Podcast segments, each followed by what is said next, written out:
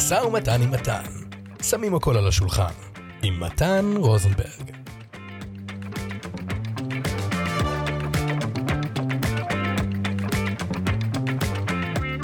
גבירותיי ורבותיי, ברוכים הבאים לפודקאסט שלי, משא ומתן עם מתן, אני מתן. ויש לנו היום אורחים. שלום, יונתן מאור. יונתן מאור. יונתן מאור. אז אני אציג את יונתן אה, לכל המאזינים, מאזינות, ומי, ששו... ומי שצופה בנו עכשיו. אה?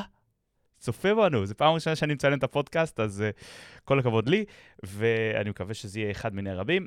אמ, אז יונתן מאור הוא מייסד של חברת השמה. חברת השמה שנקראת Sale Snipers, אנחנו חברת השמה שמתעסקים בתפקידי מכירות בלבד, וההבדל הוא שאנחנו קודם כל מומחים במכירות לפני שאנחנו מומחים בהשמה. אוקיי, okay. קודם כל מומחים במכירות, זאת אומרת, כשמנהלת משאבי אנוש מגיעה אליכם, היא צריכה אה, אה, אה, צוות מכירות שיודע למכור. בגדול כן, זה קצת יותר מורכב מזה. אה, נתחיל בתוך התפיסה. התפיסה בעצם היא אה, שבדרך כלל אה, מנהלות משאבי אנוש וחברות השמה באופן כללי, הם, אה, כשהן ניגשות לגייס, הן בעצם מגייסות באותה צורה כל תפקיד. יש איזושהי אה, הגדרת תפקיד מסוימת, אחר כך הולכים לח, אה, אה, אה, לנסח איזושהי מודעת דרושים, שכוללת גם אה, מידע מאוד מאוד גנרי, אה, שבדרך כלל גם מורכב מסיסמאות. אה, ואז הן מפרסמות את, אותו, אה, את, את אותה מודעה, מתחילות לקבל קורות חיים, מתחילות לסנן, מתחילות לעשות ראיון טלפוני, אה, ואז את מי שעובר את הראיון הטלפוני, מזמינים אותו לראיון אה, פרונטלי. מחליטים לעבוד טיטיטטה, זה בעצם הדינמיקה. אנחנו הבנו שבעצם מכירות דורש התייחסות קצת שונה, לא בגלל שאנחנו אנשי מכירות ואנחנו אוהבים את זה, אלא כי משתי סיבות עיקריות. קודם כל, בניגוד לכל תפקיד אחר, אה, תפקיד של מכירות הוא הפונק, בדרך כלל הפונקציה היחידה בארגון שהיא אחראית באופן ישיר להכנסות של העסק. זאת אומרת, יש את כולם, וכולם עושים uh, דברים מדהימים, ובלי מנכ"ל, ובלי מנהל שיווק, ובלי זה, הכל נכון, שום דבר לא יעבוד.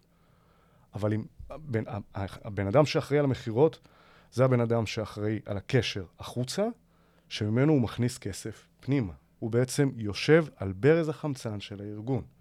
ועם כל הכבוד, צריך לתת לזה את הכבוד הראוי לו. אז זה אחד. שתיים, לא צריך להיות מומחה במכירות בשביל להבין שסוכן מכירות צריך גישה ייחודית בגיוס שלו. מספיק להסתכל על מבנה השכר שלו ולראות שהשכר שלו מבוסס על הצלחה, בסיס פלוס עמלות בדרך כלל. אין אף פונקציה אחרת בארגון שהשכר שלה בנוי ככה. ואם זה המצב, זה דורש התייחסות ייחודית. ומכאן בעצם בידלנו, בודדנו את תפקיד המכירות, הבנו איזו התייחסות ייחודית הוא צריך, ובהתאם לזה בנינו אה, את אה, מה שבנינו. עכשיו, אה, זה בסדר, אני רץ כאילו, זה. לך זה, לך אה, זה, אני, אני נהנה. אה, מה שגילינו תוך כדי מחקר, כי אה, אני, אני באופן אישי כזה, אני עם אה, תואר שני במשפטים, אה, עשיתי ארבע סמינריונים כבר, אה, מחקר זה לא משהו שאני זר לי, ולהפך, זה גם אה, נותן המון ביטחון לפני שאתה קופץ למים. אה, אז, אז גילינו כמה דברים אה, נורא נורא מעניינים. אה, קודם כל, בתור התחלה, גילינו שיש יש בעיה קשה משני הצדדים. זאת אומרת, גם סוכן מכירות שמחפש עבודה וגם מעסיק שמחפש לגייס, הם שניהם בעצם עיוורים. הם שניהם מסתובבים אחד ליד השני עיוורים. זה כמו שידוך, סליחה מכל מאזין חרדי ששומע אותנו, זה כמו שידוך במגזר החרדי. אתה בעצם חותם על משהו לפני שאתה יודע מה אתה מקבל.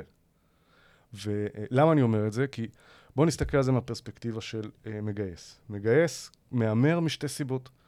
לפני שהוא צריך לקבל את ההחלטה, אם אני מעסיק עכשיו ואני רוצה לקבל, לשקול את ההעסקה שלך כסוכן מכירות, אז יש לי שתי מקורות להתרשם מהם בלבד, והם שניהם סובייקטיביים. הראשון זה קורות חיים. אתה יכול לכתוב לי שאתה אה, הבן של דרדסבא. אין לי שום דרך לבדוק את זה, מה שבדרך כלל גם, אה, אתה יודע, גם אם אתה כותב ממליצים, אני לא יודע אם זה הבן של השכן של, השכ... של השכנה של הכלב. ש... שכאילו עונה ואומר, כן, מתן עבד אצלי, בטח, הוא... אתה לא יכול לדעת. הסיבה השנייה זה כי אה, המקור ההתרשמות השני זה אה, כשאתה מזמין, כשאני מזמין אותך לראיון, אז יש איזשהו הליך שבו אני שואל אותך שאלות, וזה, אני מתרשם אולי מהמימיקה שלך, מהטונציה שלך, משפת הגוף שלך, מהחזות שלך, אבל קודם כל, האינסטנציה הזאת היא מאוד מאוד קצרה. זאת אומרת, אנחנו בתוך שעה, אני צריך לקבל את הרושם שאני צריך לקבל. ואני לא יודע באיזה מצב רוח קמת. אני לא יודע, זאת אומרת, הרגע הכרנו, אנחנו עם מסכות. אנחנו לא פתוחים הרי. אני לא באמת יודע מי אתה. Uh, מעבר לזה, אני לא יודע אם אני מקבל ממך את התשובות לשאלות שאני uh, מחפש, או שאני שומע את מה שאני רוצה לשמוע, כי אתה מוכר את עצמך כרגע, והאינטרס שלך זה להתקבל. אז בנקודה הזאת, אתה כמעסיק, יש לך שתי מקורות, כמו שאמרתי, קורות חיים והרעיון עבודה, שהם שניהם סובייקטיביים, הם לא ריאליים, ואתה בנקודה הזו עכשיו צריך להמר. אני עכשיו צריך להמר עליך. אתה חושב שאם אנחנו נסתכל על זה מנקודת מבט של אה, הייטק, אני מקביל דווקא למקצוע שהוא לא מכירות, מדבר איתך הייטק המתכנתים, project managers, כל okay. אוקיי. האלה שעושים את ה-know-how בתוך, לא המכירות, לא השיווק, לא mm-hmm. ה-HR. יש לי חבר אה, מהתיכון, אבל הוא גם שירת איתי בבסיס, ביחידה אחרת, אבל אה, אני הייתי ג'ובניק, הוא היה ג'ובניק אחר, אבל הוא היה ג'ובניק ש... יחידה של uh, תיקוני מחשבים. Mm-hmm. מקם, לא זוכר איך זה נקרא, זה היה משהו כמו, לא משנה. אז הוא לימד את עצמו, קרא, קנה את הספרים האלה, הענקיים של ה... איך זה נקרא? של ה-C++, כל השפות תכנות האלה, כן. לימד את עצמו, שלוש שנים עשה את זה, תיקן מחשבים, צבר ניסיון, אחרי הצבא, לא הלך לשום אוניברסיטה, לשום זה, פשוט התחיל לעבוד בהייטק. זאת אומרת, מה המקבילה, אני חושב, זה שבמכירות, תראה לי מה אתה יודע לעשות. אל נכון. תראה לי, אל תראה לי את הרפרנסס שלך, אל תראה לי את איפה למדת, לא אכפת לי. תשיג לי מכירות, נכון, תמכור לי. נכון. זה כאילו, זה מה שאני, אני בא להגיד כאילו, אתה, אתה מבין, זה... אתה כאילו, אתה בעצם עונה על צורך, מה שאני רואה, כאילו, מה שאתה אומר לי עכשיו, אתה עונה על צורך ש-HR ladies לא מבינות מה יש מכירות, יודע או לא יודע לעשות, כשהן לוקחות אותו. נכון. כאילו, אתה אומר, we vet them, we vet them for you, נכון, בעצם. נכון, נכון, okay. אוקיי. נכון. עכשיו, לא רק זה, אני גם אגיד לך... אתם מכשירים אותם גם? לא, אנחנו לא מכשירים אותם, זה חשוב, אני תכף אחזור לזה, אבל אה, חשוב לי, חשוב לי, אני, אני אקח את מה שאתה אומר ואני אפשט את זה פשוט. אין רגולציה במכירות. אתה לא חייב לעבור איזשהו קורס, אין איזשהו גוף איזושהי לשכה. או איזה אה, אה, ארגון אה, שנותן לך תעודת הסמכה בתור סוכן מכירות. זה אומר שאתה יכול לקום מחר בבוקר ולהחליט, אני איש מכירות, אני הולך לעבוד. ושוב, בנקודה הזאת פוגשת אותך ה-HRית, או המנהל שלה, אם זה לא, אתה יודע, עכשיו ארגון גדול שיש HRית, אלא זה המנכ"ל או המנהל מכירות שעושה את המיון הזה, הוא פוגש אותך בפעם הראשונה. אין לו, אין לו, אין לו שום, שום חוץ משני האינפוטים הסובייקטיביים, אין, אין, אין לו דרך, אין, אין לו שום, הוא חייב להמר. עכשיו, בואו נדבר על ההימור הזה. אם ההימור מצליח, מה טוב. שני הצדדים מרוצים, סוכן המכירות עושה, אה, מייצר הכנסות לעסק, לוקח עמלות, וכולם מרוצים, נכון? ווין ווין. בדיוק. בואו נדבר על זה כשזה לא עובד. ועכשיו, מהצד של המעסיק, אם ההימור לא הצליח, סליחה, קודם כל, אני בתור מעסיק הפסדתי את כל הזמן שבו דיברתי איתך בטלפון, ומה שלומך, וראיתי שהגשת לנו קורות חיים, ולמה אתה חושב שאתה מתאים טיטיטטה. הזמנתי אותך לראיון פרונטלי, גם על זה קבעתי לי שעה לפחות ב- בלו"ז. וישבתי, ומה שלומך, ואיזה יופי שבאת, טיטיטטה.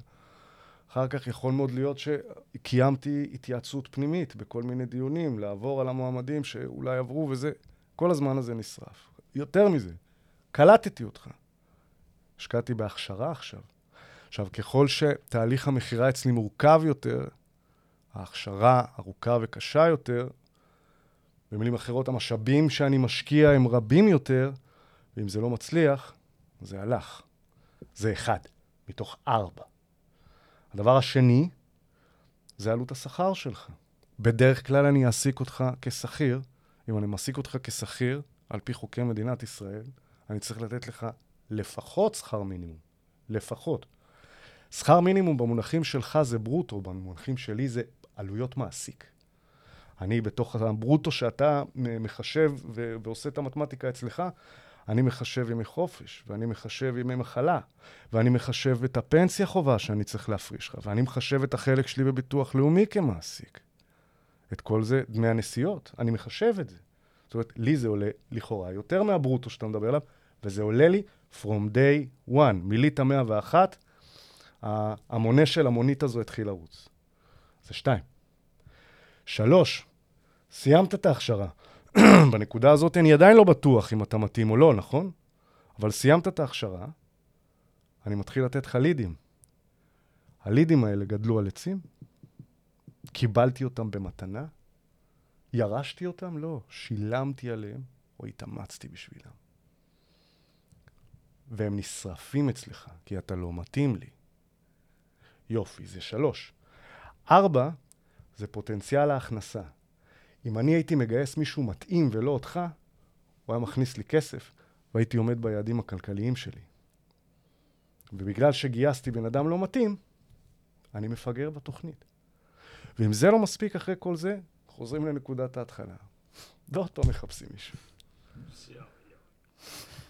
לא הייתי רוצה להיות מגייס או HR או משהו כזה. אני תמיד אומר לכל הלקוחות שלי, אני כאילו באיזשהו מקום, כשאני מוכר מופע, אני מוכר, אה, ומי שרק מצטרף אלינו, אני קוסם מקצועי, אבל אני מדבר פה על משא ומתן, ויונתן מאור אין לו שום קשר לקסמים, למרות שהוא ראה אותי במופע. נכון, נכון, נכון. אז הנס הקשר.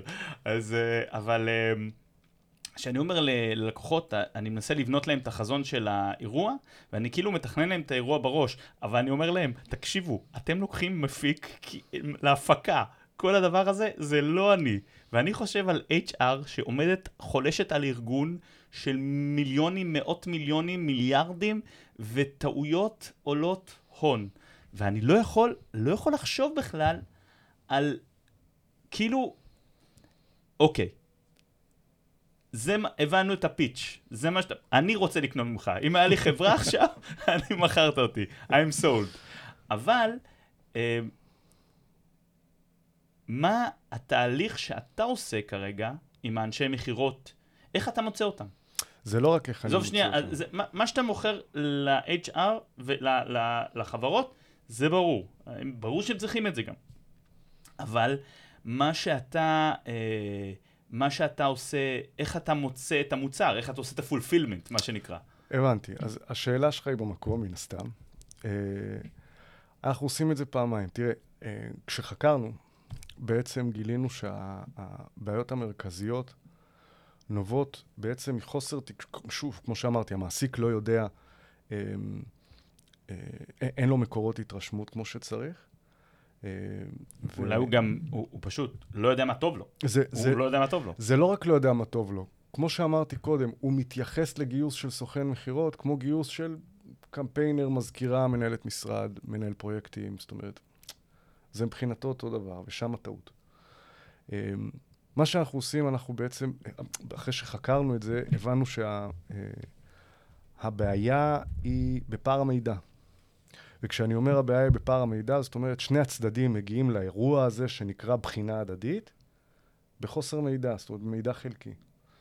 אמ, המעסיק, כמו שאמרתי, מקבל קורות חיים, ששם אני יכול לכתוב שמכרתי אה, דירות חדשות בקצב של אה, עשר ביום. ואין אף אחד שיכול לאמת את זה בעצם. בדיוק, ו- ואז הרעיון עבודה. הסוכן מכירות, מהצד שלו, כל מה שהוא ראה זה את המודעה שלך. את המודעה של המעסיק.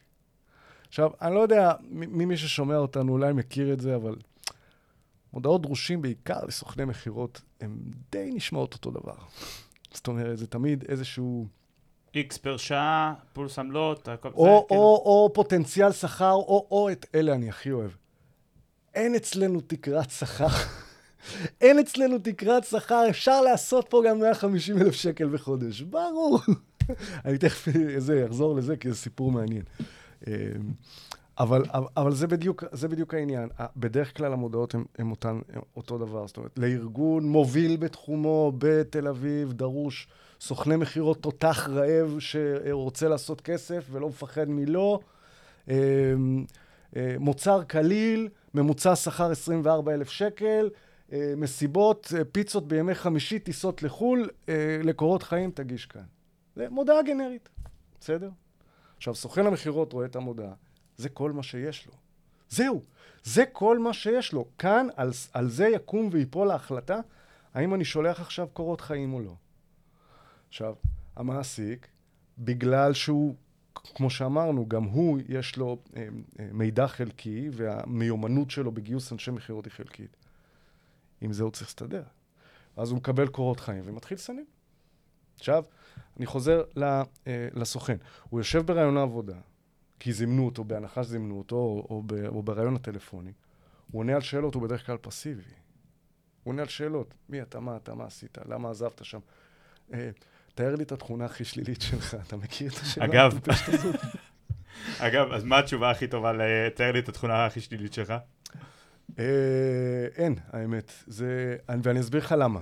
כי אה, תאר לי את התכונה הכי שלילית שלך, מסתבר שהסיבה לשאלה הזאת היא כמה אפשרויות. אוקיי. יש כמה אפשרויות לשאלה הזו. אה, אחת מהן זה לראות איך אתה מתמודד עם זה אחר, אה, איך אתה מתמודד עם השאלה בכלל. אחת זה... זאת אומרת, אם אתה זז באי נוחות כן, בכיסא? בדיוק. אוקיי. הסיבה האחרת זה לראות איך אתה מתאר את זה, זאת אומרת, סיבה ש... אה, איך אתה מתאר את הסיפור, עד כמה אתה מעגל פינות ו... ומייפה את הדברים. סיבה שלישית זה לראות כמה אחריות אתה לוקח על אירוע, אה, על משהו שאתה מתמודד איתו. זאת אומרת, יש, יש לזה המון גישות. אה, אז, אז, אז אני חוזר רגע ל, ל, לעניין. ה, ה, זה, זה מבחינת הסוכן מכירות. עכשיו, הוא פסיבי, הוא עונה על שאלות, ואז באיזושהי נקודה הוא מקבל הצעה, הוא אומר, טוב, ננסה, נכון? הוא מהמר גם, בדיוק כמו המעסיק. אני מהמר עכשיו.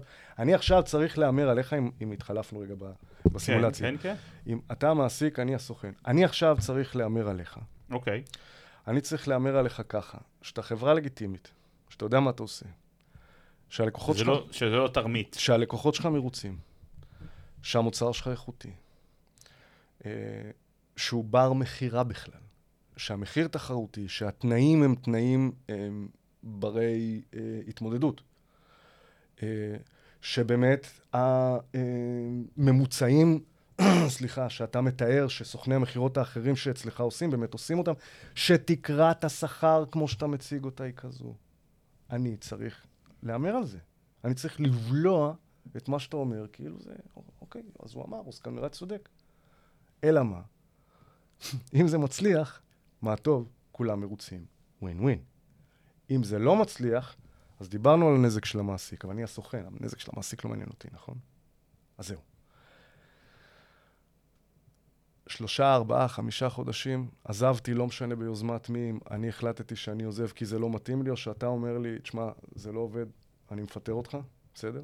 לי עכשיו יש חור ברצף התעסוקתי, שאני במקרה הטוב צריך לתרץ אותו בראיונות עבודה בחמש השנים הקרובות. כששואלים אותי, מה עשית בתקופה הזאת? כי לא מופיע פה כלום בקורות חיים. אני עכשיו צריך לזוז באי נוחות בכיסא ולהסביר איפה הייתי. זה במקרה הטוב. במקרה הרע, הרבה מאוד מעסיקים מסתכלים על זה, רואים שיש פער, ואומרים, זה לא רציני. אני אפילו לא מזמן אותו לשיחה. אז גם אני בתור סוכן סופג נזק אם אני מגיע לאירוע הזה בהימור, וההימור לא מצליח. אז מה, אז, אז עוד, עוד אמרת, הראשון זה לבדוק את התגובה, מהמם. מבחינת התכונה השלילית, מה עוד? אה, מה, בשאלות? כן, לא, אמרת התכונה השלילית. שמה? תזכיר לי. אמרת, אה, מה התכונה הכי שלילית שלך? שהמראיין אה, שואל בראיון קבלה. כן. הוא שואל, מה התכונה הכי שלילית שלך? וכולם, אתה יודע, מקובל להגיד. אה, אז אתה שואל מה... אני פרפקציוניסט, ואתה יודע, לא, אתה שואל מה התשובה הכי... מה התשובה- הכי טובה, כן. גם- גם זה תלוי, זה תלוי מה המעסיק מחפש, כי אתה לא יכול לדעת, אבל אה, בגדול, חבר'ה, אה, תראו, יש... אה, סוכני מכירות מתחלקים לשתי קבוצות, בסדר? ואגב, זה הכל נובע בגלל שאין רגולציה, אין הסמכה, אין איזשהו גוף שנותן רישיון לאנשי מכירות. אה, אז הוא מתחלק לשתי קבוצות. יש את האנשים שתופסים את תפקיד המכירות כאל אה, אחלה כסף. כי זה אחלה כסף. תחשוב, זה תפקיד עם חסם מאוד מאוד נמוך. אתה צריך להיות מסוגל לדבר בטלפון, אתה צריך להיות מסוגל לנהל שיחה, איזושהי אינטליגנציה מינימלית של לנהל דיאלוג ולא אה, אה, אה, כאילו לגמגם, וזה מספיק. אז בגלל החסם הנמוך והפוטנציאל שכר הגבוה, הרבה אנשים נמשכים לזה. כן. במיוחד עכשיו, ככל שהמצב הכלכלי הולך והופך למורכב, קורונה, מלחמה, יוקר המחיה, וואטאבר, זה לא משנה. אז... אבל אתה חושב שהם רואים בזה הזדמנות לכסף קל? הם לא יודעים כמה זה קשה? זה, זה, זה בדיוק העניין. יש כאלה שגם אם הם רואים כמה זה קשה, שם מתחילה החלוקה. יש כאלה שאומרים, אני אעשה את זה תקופה עד שאני תשלים את ההמשך. זה בכלל משנה עד שאני אסיים תואר, עד שאני אמצא מה לעשות, עד שאני אצא מהברוך הכלכלי שנקלעתי זה לא משנה. זה, אתה מתאר לי פה בעיה שגם קוסמים אה, אה, נמצאים בה, זה בעיית מיתוג. למה האומן חושים נולד? כל המאזינים שלנו, לא משנה מה סיפרו לכם, מופע אומנות חושים ומופע קסמים זה אותו דבר. זה כמו ספר, מעצב שיער, סוכן מכירות, יועץ מכירות, אתה איש מכירות. מה זה משנה? זה, הבעיה היא בעיית מיתוג. קסמים, כשאתה אומר קסמים אגב, ולא magic, משהו אחר, כשאתה אומר קסמים בעברית, אומרים קסמים לילדים, תעשה לבן שלי, יש לי יום הולדת ארבע, אוקיי? הם לא מבינים שזה... קוסם זה גם דיוויד קופרפילד, שהוא הבדרן הכי מיליארדר, כאילו הוא מיליארדר. יש לו איים שלמים, אוקיי? יש לו private jets, הכל. אבל הוא קוסם. זה מצחיק שאתה אומר את זה, עבדתי פעם עם אה, מנטור עסקי שאני עד היום אני תופס ממנו, אחד הטובים שפגשתי בחיי. קוראים לו? מוטי סחראי. אה, חפשו אותו, כל מה שיוצא לו מהפה. עוד פעם, מוטי סח? סחראי. סחראי, איך מעיטים כן. לזה? ס"ח? ס"ח ר"א י', סחראי. אה, ומוטי סחראי באחד הסיבובים עשה ללקוחות הקיימים של הסוכנות ייעוץ שלו, עשה להם וורקשופ מכירות. והוא הזמין את כולם בציוני אמריקה, כיבודים, אתה יודע, אתה מכיר את ה... you know the drill? כן. והוא... אני לא אשכח את זה, מקווה שהוא לא יהרוג אותי. הוא פותח את, ה... את הדברים, הוא מציג את, את כולם, את הצוות וזה, ואז הוא שואל, שאלה ראשונה, מי יודע מה ההבדל בין וורקשופ מכירות לסדנת מכירות? אתה יודע, מתחילים... זה מעולה, זה מעולה. מתחילים... אחד באנגלית ואחד בזה. לא, לא, לא, שנייה. מתחילים להרים אנשים ידיים, וורקשופ זה ככה, סדנק זה ככה. עכשיו מוטי, אתה יודע, הוא... כן, אוקיי, בסדר, אוקיי, אוקיי. כמה תשובות יש פה? עכשיו בואו אני אתן לכם את התשובה הריאלית. על וורקשופ מכירות אפשר לגבות 30 אחוז יותר. בדיוק. שמע, זה הבדיחה, הבדיחה הקלאסית, מה ההבדל בין קוסם לאומן חושים, עוד אפס במשכורת, בשכר. אה, כן, שמע, זאת בעיית מיתוג, אבל שהיא לא בצדק. אני מסכים. כי, אה, שמע, טענת דברים שהסטריאוטיפ הוא נכון. יש חסם נמוך, אז נמשכים בזה אנשים אה, שהם כביכול לא עברו את ה... אתה יודע, כדי להתקבל לרפואה, אתה צריך לעשות פסיכומטרי 750. אתה מסוג מסוים של אנשים, אין מה לעשות. לא, אני לא יכול לקבל 750 פסיכומטרי. עזוב, מקצועות חופשיים, עורך דין, רואה חשבון, רופא, מהנדס, אדריכל, אתה לא יכול לעסוק בזה אם אין לך רישיון מהלשכה הציבורית הממשלתית אבל גם בגלל שהדברים האלה אה, זה חיי אדם. אם אתה רופא שלמד וטרינריות, ועכשיו אתה רוצה עכשיו לנתח איזה חולה לב במשהו, אז זה כמו, אתה יודע, מאפיה רוסית, מישהו נפגע והולכים אותו לווטרינר. ואם אתה עורך דין, אז אם אתה אומר משהו לא נכון, אז הבן אדם ישלח לכלא או משלם קנס, ואם אתה מהנדס ואתה בונה בניין וקורס, כאילו, הדברים האלה זה חיי אדם, וקוסם הוא לא הוא. אם המופע שלי לא טוב, זה בסדר. זה, זה לא נכון, ואתה רוצה שאני אתן לך... אוקיי, יאללה, אני, אני אתן לך פרספקטיבה, אוקיי. בסדר? אם אני קוסם ואני לא טוב, ובכל המופעים שלי, כולם רואים איך אני עושה את מה שאני עושה, אני שורף את כל הגילדה. Uh, טוב, פה אני לא מסכים איתך. באמת? אני חושב שהזיכרון הקצר שיש לקהל, uh, הוא, הוא קצר מאוד. שמע, זה, זה יומרנות מה שאתה עושה, כי, כי יש משפט שמוכר אצל קוסמים, ש-a magician never tells... אה, נכון, נכון. אבל אתה יודע, יש משפט אחר שזה, אני לא מגלה סודות. אני בעד לא לגלות סודות. אבל יש משהו שקוסמים, ש- שאני לא זוכר מי אמר את זה, אבל זה אומר, קוסמים שומרים על כספת ריקה. מה, מה זה אומר? מעניין. זה אומר שהם שומרים על כספת ושם הסודות, אבל ברגע שהסודות מתגלים, אז אין שום, יש ריק, אין שום דבר, אין מה לגנוב. Mm, הסוד הוא רק שומר על ה... על ה... באנגלית זה נשמע, זה נקרא suspension of disbelief. השעיית חוסר האמונה שלך. הרי, אם אתה הולך עכשיו למחזה של פיטר פן, מהמם. וזה שחקן, ופיטר פן יודע לעוף, אז קושרים אותו בחוטים כאלה, כן, והוא עף. עם אבל- עגורן כזה, מנוף, כן. אבל אתה רואה את החוטים. אתה רואה את כן. החוטים כקהל. אבל זה לא מופע קסמים, הם לא מנסים לא, שלא תראה את החוטים. אתה רואה את החוטים. אבל אתה מנסה לטשטש ולהעלים את החוטים בראש שלך, כי אתה רוצה להשעות את חוסר האמונה שלך כדי ליהנות. כן, כדי לא לפגוע מ- בחוויה. בדיוק, בחוויה הכוללת. הבנתי. אוקיי. זה קצת כמו כשאתה רואה סרט, אתה אומר, "אה, קצת יותר מדי CGI פה. אתה יודע, קצת יותר כן, מדי כן, אה, מסך ירוק, כן. קצת יותר מדי זה. עכשיו, זה נהיה ומשתפר ומשתפר, עד שבסוף זה נהיה זה. זה נהיה... אין עלילה, אין כלום, יש רק פה פה פה פה פה פה פה פה פה ומסך ירוק ו-CGI. התוכן, האמת היא, איך אתה מציג את זה. והסוד הוא חשוב, חשוב שלא יגלו כדי לא להרוס. אבל אבל המופע הוא ה- הוא אבל ה- הוא המופע המפתח. הוא הזה. כן. יש קוסמים שאפילו מגלים קסם אחד או שתיים. Penn and Teller, יש להם את המופע בלאס וגאס, אחד מהמפורסמים. יש להם קטעים שלמים שאומרים לך, אני הולך להגיד לך איך זה נעשה, ואז אני עושה את זה, ועדיין אתה לא יודע איך זה עובד.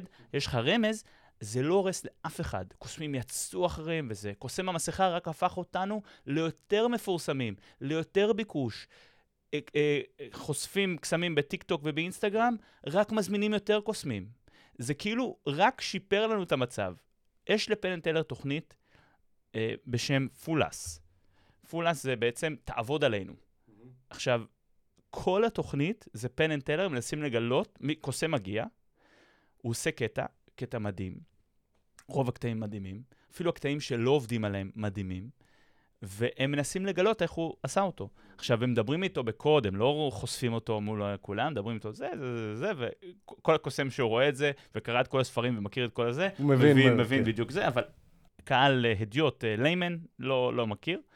אה, וזה, הייתה הצלחה כל כך כבירה, 11 עונות כבר, ב-National TV בארצות הברית.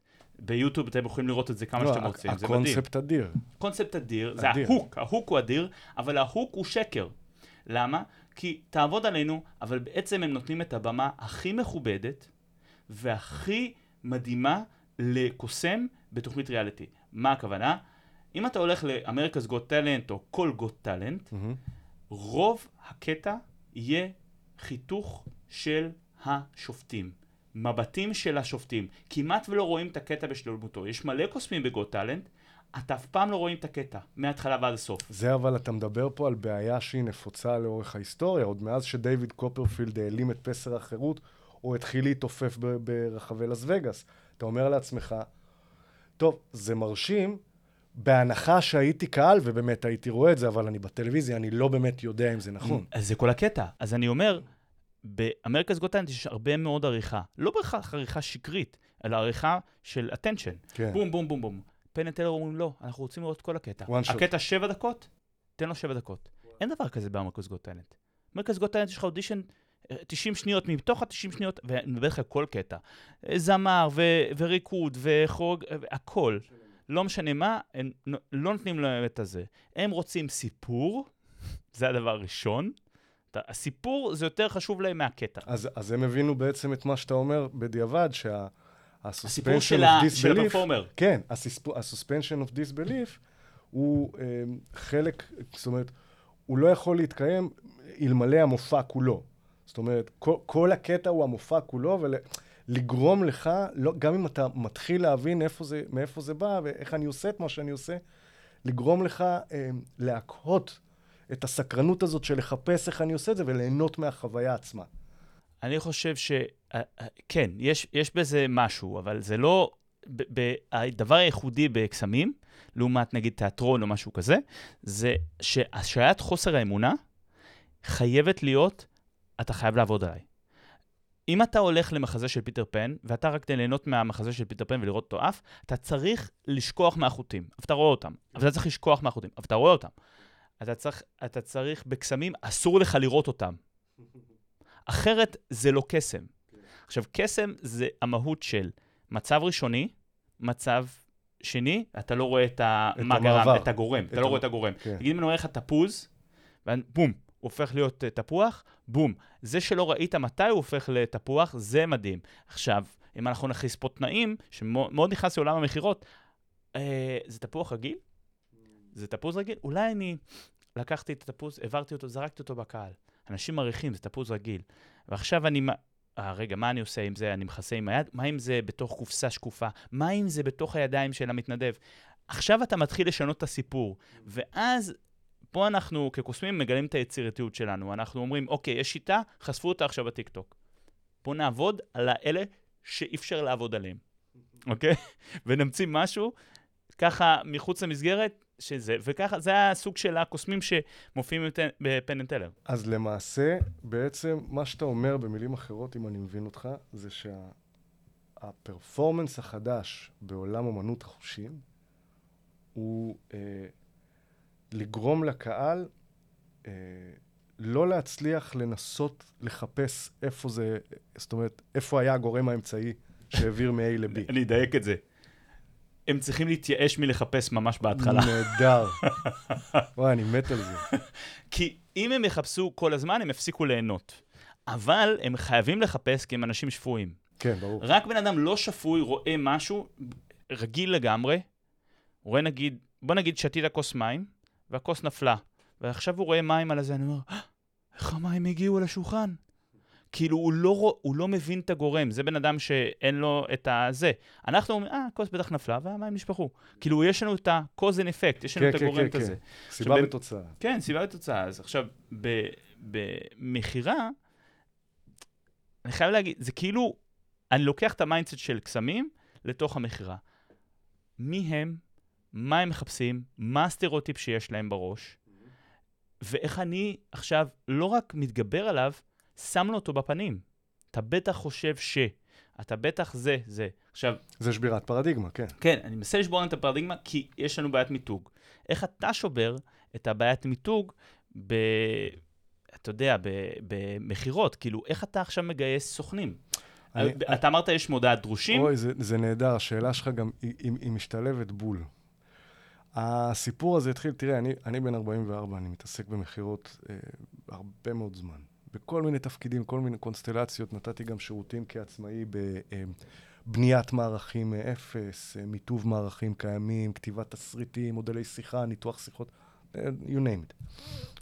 אה, והיה איזה יום אה, שעבדתי עם אה, מומחה למכירות, לא נזכיר את שמו כרגע, באמת, מומחה משכמו ומעלה. והתבקשנו, פגשנו איזשהו לקוח שגם הוא מאוד מאוד מומחה בתחום שלו, גם הוא מאוד מוכר, והלכנו לנסות לעזור לו לשפר את המכירות. הוא יצר איתנו קשר והוא אמר, אני לא באמת צריך עזרה במכירות, אותו לקוח, אבל אני... אני, אני זו השאלה, שאלה... לא, לא. אה, אוקיי, הוא לא. אומר, אני לא, אני לא צריך, אני לא מרגיש שאני צריך עזרה אוקיי. במכירות. תראה את הגישה, דווקא אני מאוד אוהב אותה. אני לא מרגיש שאני צריך עזרה במכירות, אבל אני אוהב לגלות דברים שאני לא יודע וללמוד מחדש. כן, you don't know what you don't know. בדיוק. מה- ממש. מהמקום הזה, ואני חייב להגיד לך, הגישה הזאת של ה-you don't know what you don't- don't know, היא מגיעה רק אצל הבאמת מנוסים. היכולת של סוכן מכירות ספציפית, אבל בכלל, כל בן אדם, um, to tame his ego, היא יכולת, זה, זה משהו שהוא לא, זאת אומרת, זה לא משהו שנולדים איתו ואוכלים אותו צ'יפס. זה, זה דורש אה, בגרות וניסיון ותעצומות נפש ויכולת השתלטות עצמית ואינטליגנציה רגשית, וזה כולה האגו של עצמך, כאילו, אתה יודע, אתה אומר, ו... אבל ברגע שאתה מצליח ממש לשלוט בו, ושהוא ישרת אותך ולא להפך, החיים שלך משתנים. יש לריין הולדיי, אתה יודע מי זה ריין הולדיי? כן. סופ- אה, סופר. כן, כן, כן. אז יש לו ספר שנקרא Ego is the enemy. מהמם. ספר מעולה, אגב, הוא מקריא אותו נגיד ב audiobook, אם אתם אוהבים audiobooks. אה, שמה הדבר הכי טוב שקלטתי זה, כמו שאמרת, אגו צריך לשרת אותך. כן, אם אגו צריך לשרת אותך, אתה צריך להתייחס אליו כמו ווליום. אתה רואה את המכשיר הזה פה, את הכרטיס קול הזה? אתה יכול להעלות את הווליום, ואז ישמעו את המיקרופון יותר חזק, להוריד את הווליום, ואז... עכשיו, אני נכנס לחדר, אם אני רוצה ללמוד מהמנטור או מהאנשים הזה, אני צריך להנמיך את הווליום. נכון, לא יעזור לי להעלות את הווליום, לראות כמה אני גאון, אני לא אלמד שום דבר. נכון. אבל לפעמים אני כן צריך להעלות את הווליום, כי אני צריך להראות סמכות ואני צריך להיות... אוטוריטה, כן, בדיוק. לזכות באוטוריטה. זאת אומרת, אני לא יכול, לא יכול, ש... אגו זה קיים, זה דבר שקיים, צריך להתייחס אליו, אבל צריך, כמו שאמרת, לדעת לשלוט בו.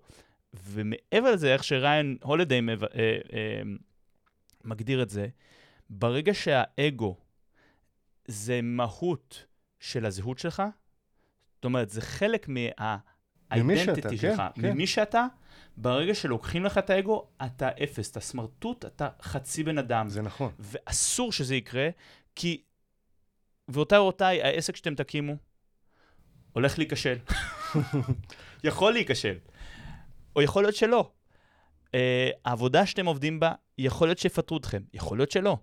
אם אתם תקשרו את האגו שלכם בעבודה שלכם, או בעסק שלכם, ורק מרכיב זהות אחד, ברגע שלוקחים לכם את זה, אתם כלום. כלום, נכון. אז אסור שזה יקרה. נכון. אתם צריכים להשקיע באפיקים אחרים של העסק, ש- של, של הח- הזהות שלכם.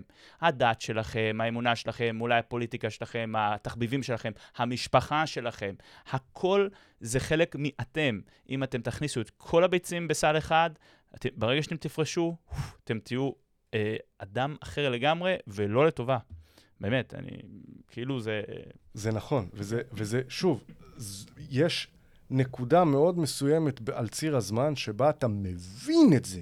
עזוב, קורה, גם אם אתה נחשף לזה מבחוץ, שאתה מזדהה עם, עם בדיוק עם הגישה שאתה אומר, אה, והיא מגיעה בשלב יחסית מאוחר של בגרות, של ניסיון, של זה, שאז אתה אומר, אוקיי, הבנתי, הבנתי את, ה, את הטריק הזה עם האגו, אה, ואיך אני לא מוותר עליו לחלוטין, אבל איך אני שולט בווליום והוא לא, והוא לא בפרי סטייל. אז, אז אני חוזר לסיפור. סליחה. לא, לא, הכל בסדר. לא, לא, זה בסדר, זה בסדר, זה קשור. אז אני אומר, אה, הוא אמר, אני לא יודע מה שאני לא יודע, אני, בתק... אני מוכן לשלם כמה שקלים כדי לגלות שידעתי כבר, ואני לא צריך, למקרה שאולי אני אגלה פה משהו חדש. עכשיו, הלכנו אליו, אה, ואנחנו יושבים ומתשאלים וזהו, לא משנה מה הוא מוכר, אבל גישת המכירה שלו, ושל סוכני המכירות שלו מן הסתם, כי הוא אה, מכשיר אותם, היא נורא אגרסיבית. זאת אומרת, בן אדם, אה, זה השאיר ליד, סוכן המכירות מרים לו טלפון, אחרי ההלו הראשון, יוסי, מה שלומך? מדבר זה מכך וכך. אה, אני מתקשר אה, בקשר לזה, לפרטים שהשארת על המוצר הזה והזה, כן. אז תראה, המוצר הוא כזה, וזאת ההצעה, וזה מה שאנחנו עושים, וזאת התועלת, וזה מה שאתה תרגיש, וזה, וזה, וזה מה שיקרה, וזה, זה, זה, זה, זה. מה אתה אומר? תביא כרטיס אשראי.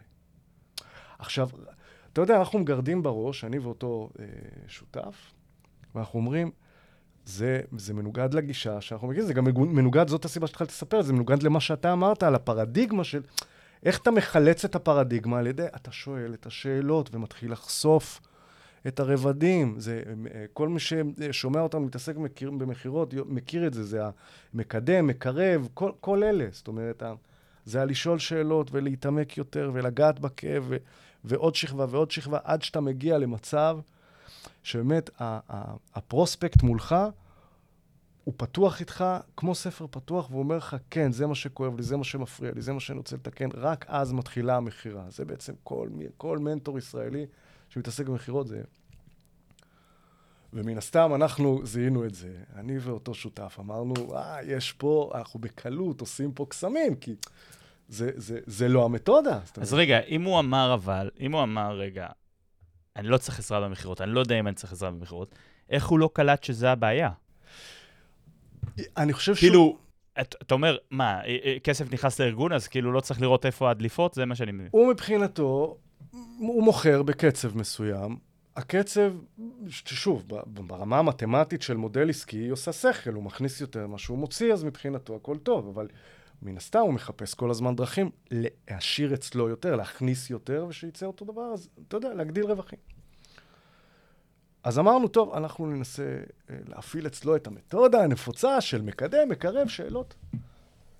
אה, והצגנו לו את הסיפור הזה, והוא אומר, אני מוכן לתת לכם שני סוכנים מתוך הצבא של הסוכנים שלי, תעשו איתם מה שאתם רוצים, בואו נבדוק. אני לא מוכן לרתק עכשיו את כולם, ל- ל- ל- ל- ל- להחליף לכולם את כל מה שהם יודעים, אני כאן אתן לכם שניים, שהם גם חדשים יחסית, בלי הפרדיגמות אה, שאני שתלתי בהם כבר. הם לא מקולקלים. ב- בדיוק, בדיוק, כזה, בדיוק.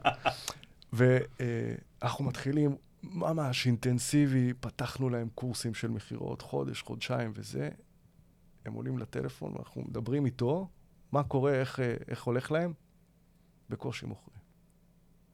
אמרנו, טוב, אה, אינטנסיבי יותר, ועוד סימולציות, ועוד זה, ו- ואתה לא שואל מספיק, ואתה לא נוגע מספיק בכאב, וזה וזה וזה. אה. ואז אנחנו מתקשרים אליו שוב, אנחנו שואלים, שואלים אותו, אה, איך הולך להם? הוא אומר להם, הוא אומר לנו, לא, לא, הם לא מצליחים למכור. בפעם השלישית שהתקשרנו לשאול איך הולך להם, הוא אומר, אני אגיד לכם את האמת, אחרי הפעם השנייה עצרתי אותם, הכנסתי אותם לחדר, אמרתי להם, תשכחו את מה שיונתן והשותף אמר, עכשיו אנחנו עובדים לפי השיטה שלי. וכבר שלושה שבועות, מכירות בקצב של כולם. ותשמע, אני, אני מכיר את הגישה. שוב, אני אומר לך, אני לא מגזים. יוסי, מה שלומך? השארת פרטים? כן. המוצר הוא ככה, זה ככה, זה ככה. אתה, לא, אתה, לא, אתה, אתה בתור פרוספקט, אתה לא חלק מהשיחה בכלל. לא, לא. אתה פשוט לא חלק, אתה לא, לא מעניין אותי. זאת אומרת, כן, כן, לא, לא, לא, רד לי מהקו, תפנה לי את המקום. זה נאמברס גיים לגמרי. כן. עכשיו, עכשיו, תשמע, זה בדיוק הקטע. עכשיו, אני, אחרי האירוע הזה, אני יושב ומגרד את הראש. ואני אומר, זה, זה לא יכול להיות. אני, אני תופס מעצמי בן אדם שיודע מה הוא עושה. עברתי כמה שנים בחיים, אני גם יודע לחקור. מה קורה פה?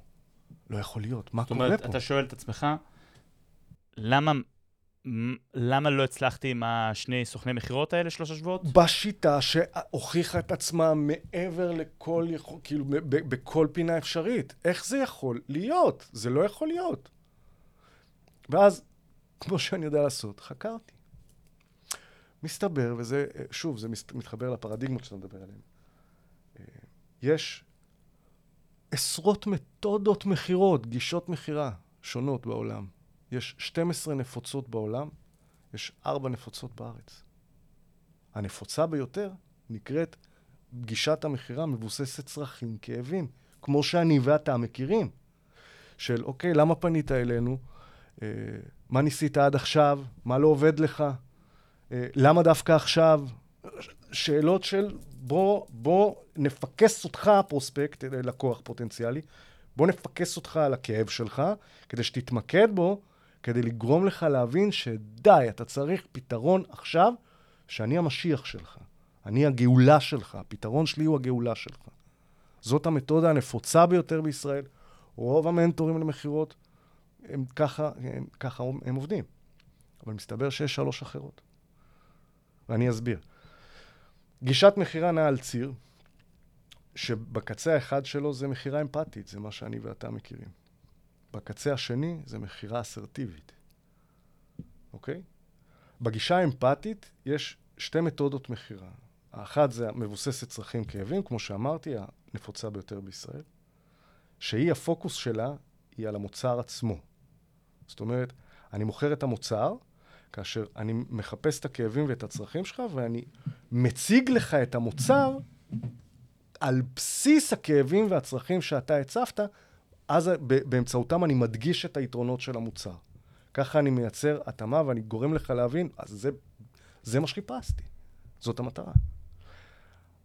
כשהפוקוס הוא לא על המוצר, יש מקרים שבהם הפוקוס הוא על הארגון ועל הסוכן עצמו.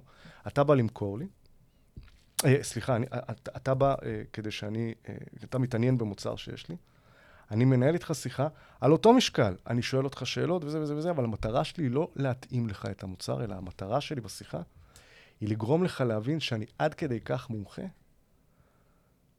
שאני כבר אדע לתת לך את הפתרון, אתה לא צריך להתערב במז... אני צריך להביא אותך למצב שאתה נותן לי כרטיס אשראי ואתה אומר לי, יונתן, תעשה מה שאתה מבין, אני סומך עליך. איך קוראים לשיטה הזאת? מבוססת יחסים. אוקיי. Okay. זאת שיטה שהיא נפוצה בדרך כלל כשמוצרי המדף שיש לי הם רבים. זאת אומרת, אני לא מוכר מוצר אחד או שניים או שלושה גג, אלא יש לי פול מסוים, כמו סוכן ביטוח, סוכן ביטוח זה קלאסי, מבוסס יחסים. אתה, אתה יודע בתור אה, אה, אה, אה, מישהו שבא לעשות ביטוח, איזה ביטוח אתה צריך, איזה החרגות, איזה... אתה לא יודע כלום, אתה... אין אני, לי מושג. אתה, אז, אז, אני סומך על הסוכן ביטוח שלי, כי הוא באמת מבוסס יחסים.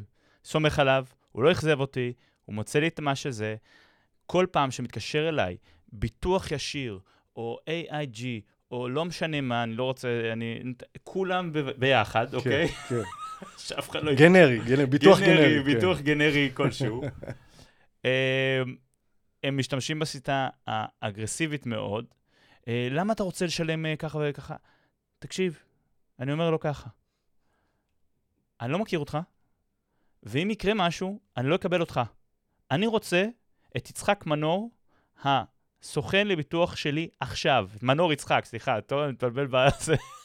ככה זה כשיש לך... אבל, אבל תשים לב, זה אני בדיוק רוצה הקטע. את מנור. זה בדיוק, מנור יצחק, כשהוא מוכר לך, בהנחה שהוא מוכר לך, כן, שכמה הוא מוכר, אבל מנור יצחק, כשהוא מוכר לך, הוא לא אומר לך, אני מוכר לך את פוליסת X מחברת ביטוח Y, שבמקרה שנשבר לך החלון בהשמשה של הרכב בזמן נסיעה באיילון, אז הם יבואו להחליף. לא. מנור אומר לך, אני מוכר לך, בכסף שאתה משלם, אני זמין לך. זהו. זהו. זהו. במילים אחרות, הבעיה שלך הופכת לשלי. על זה אתה משלם. זאת מכירה מבוססת יחסים. כן, כן, זה- ה- ה- אני, יש סיבה, כאילו, כל ה... זה פשוט לא, אני, אני, אני אומר לו, אתה מבזבז את הזמן שלך. כן, אבל למה זה... עכשיו, אני יודע מה, איך מכשירים אותם שם. לא יודע איך מכשירים אותם, אתה תספר לי. אבל אני מדבר איתך, אני, אני יודע מה...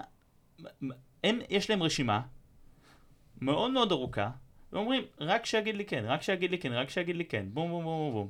וכל המכירה הזאת מבוססת תקווה, לא נראית לי אסטרטגיה, בגלל זה נראה לי יש שחיקה כל כך גדולה בסוכני מכירות. הם אומרים, לא, אני לא יכול לסבול כל כך הרבה אה, ניתוקים והתעצבנויות, אני לא יודע איך בכלל עושים את זה. שבא לך, אני אומר לך, זה beyond me, פה, פה אתה, נוגע, אתה נוגע במשהו אחר. אתה עצב חשוף. אתה, לא, אבל אתה נוגע פה במשהו אחר. אגב, זה גם חלק מהמחקר שעשינו בתחילת הדרך, אה, ששאלתי אנשים, ורגע, אני מחזיר אותך, ת, תמשיך, אבל אנחנו נחזור לנקודה הזאת של מה הבעיה, מה הבעיה, שלושה שבועות עם השני סוכנים, אני מחזיר אותך לסיפור. לא, ואז אין, אחרי אין. אין בעיה, אין כן. בעיה. אז, אז, אז, אני, אז אתה יודע מה? אז אני אחזור לזה. לא, לא, אל תחזור, אל תחזור. תמשיך את הזה, אני רק, אני אחזיר אותנו. סבבה, אין בעיה. רק שלא שכחתי אותך. אין בעיה, יש לנו הרבה על מה לדבר, כמו שאתה רואה. כן. אמ, אז, אז אה, דיברנו על ה... אה, על ה... יחסים, על הסוכן ביטוח שלי, כי הוא... דיברנו על איך לא להתחיל לפרט לך מוצרים, מה זה, אלא פשוט, כן. קח את הכרטיס אשראי, אני. סומך עליך. בדיוק, בדיוק. עכשיו, מהצד השני, הצד השני של הציר זה המכירה האסרטיבית. במכירה אסרטיבית יש גם שתי מתודות נפוצות בישראל. הראשונה נקראת מכירה ערכית. כשאני אומר מכירה ערכית, אני לא מדבר על האופי שלך, ועל זה ש... על עולם הערכים שלך. אני מדבר על זה שהמיקוד הוא אך ורק בערך של מה שאתה מציע. ואותו לקוח שהיינו אצלו, זה שברגע שעונים, שהוא מה הוא עולה מכר? לו- הוא מכר קורס. ברגע שעלה לו יוסי קורס לקו, דיגיטלי? כן.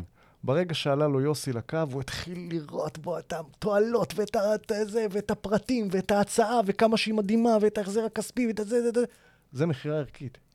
כל המכירה סובבת סביב הערך של, של, של המוצר. רוצה, לא רוצה, אתה תחליט. רוצה, רוצה, צריך, כמה שיותר מהר תחליט ותרד לי מהקו, כי יש לי 4,000 לידים לאכול עכשיו. אז, אז, אז, אז, אז זה המוצר, זאת הקלה, ביי ביי, זה- תודה זה. מצחיק, כי זה מכירת ערך, אבל אתה לא מעריך כל ליד שיש לך. חד משמעית. אתה כאילו משתמש בהם, כאילו הם חד פעמיים, יש לי, אני... ו-one in a million. אני מקריא לך את, רשימה, את הרשימה האינסופית של כל הדברים שאתה תהנה מהם, אם אתה תקנה ממני. מה יותר טוב מזה? לכאורה. אז זה מכירה ערכית, ושוב, גם פה, שים לב, זאת מכירה מהצד השני של הציר, היא אגרסיבית, אבל הפוקוס הוא על המוצר. יש למכירה אגרסיבית גם גישת מכירות, שהפוקוס הוא על הארגון ועל סוכן המכירות, בדיוק כמו המקביל שלה במכירה אמפתית. זה נקרא אה, מכירה מאתגרת. זה דווקא שיטת מכירה, גישת מכירה שמאוד נפוצה בהייטק, בארצות הברית, כאילו ב, ב, ב, אה, ברמה הגלובלית, אולי קצת פחות בישראל, למרות אם מוכרים אה, גלובלית, אז כנראה שגם. אז הראשונה היא... אה, מבוססת... אה, אה, איך- אז ככה, זה גישה... אמפתית, גישה- שתי גישות. בגישה, בגישה האמפתית יש שתי מתודות, ובגישה האסרטיבית יש שתי מתודות. אז רגע, אמפתית, בואו שנעשה סדר. אמפתית מבוססת אה, צרכים כאבים, והשנייה מבוססת יחסית. מבוססת יחסים בדיוק. במכירה האגרסיבית, הראשונה זה מכירה ערכית. כן. זאת אומרת, רק, אך ורק הערך, רק. תועלות, תועלות, תועלות. אה, של המוצר, הפוקוס הוא על המוצר. כן. והמתודה הרביעית, של ה- השנייה של האגרסיבית, זה המתודה שנקראת אה, מכירה מאתגרת. זה אומר שאני בעצם, לכאורה, שואל אותך שאלות, אבל המטרה האמיתית שלי בתור סוכן מכירות, הוא לחפש את ההזדמנות הראשונה שבה אני אומר לך, בואנה, אין לך מושג על מה אתה מדבר, אה? אתה הולך לעשות את הטעות של החיים שלך, איזה מזל שעליתי עלית זה איתי לכאן. באגרסיבית.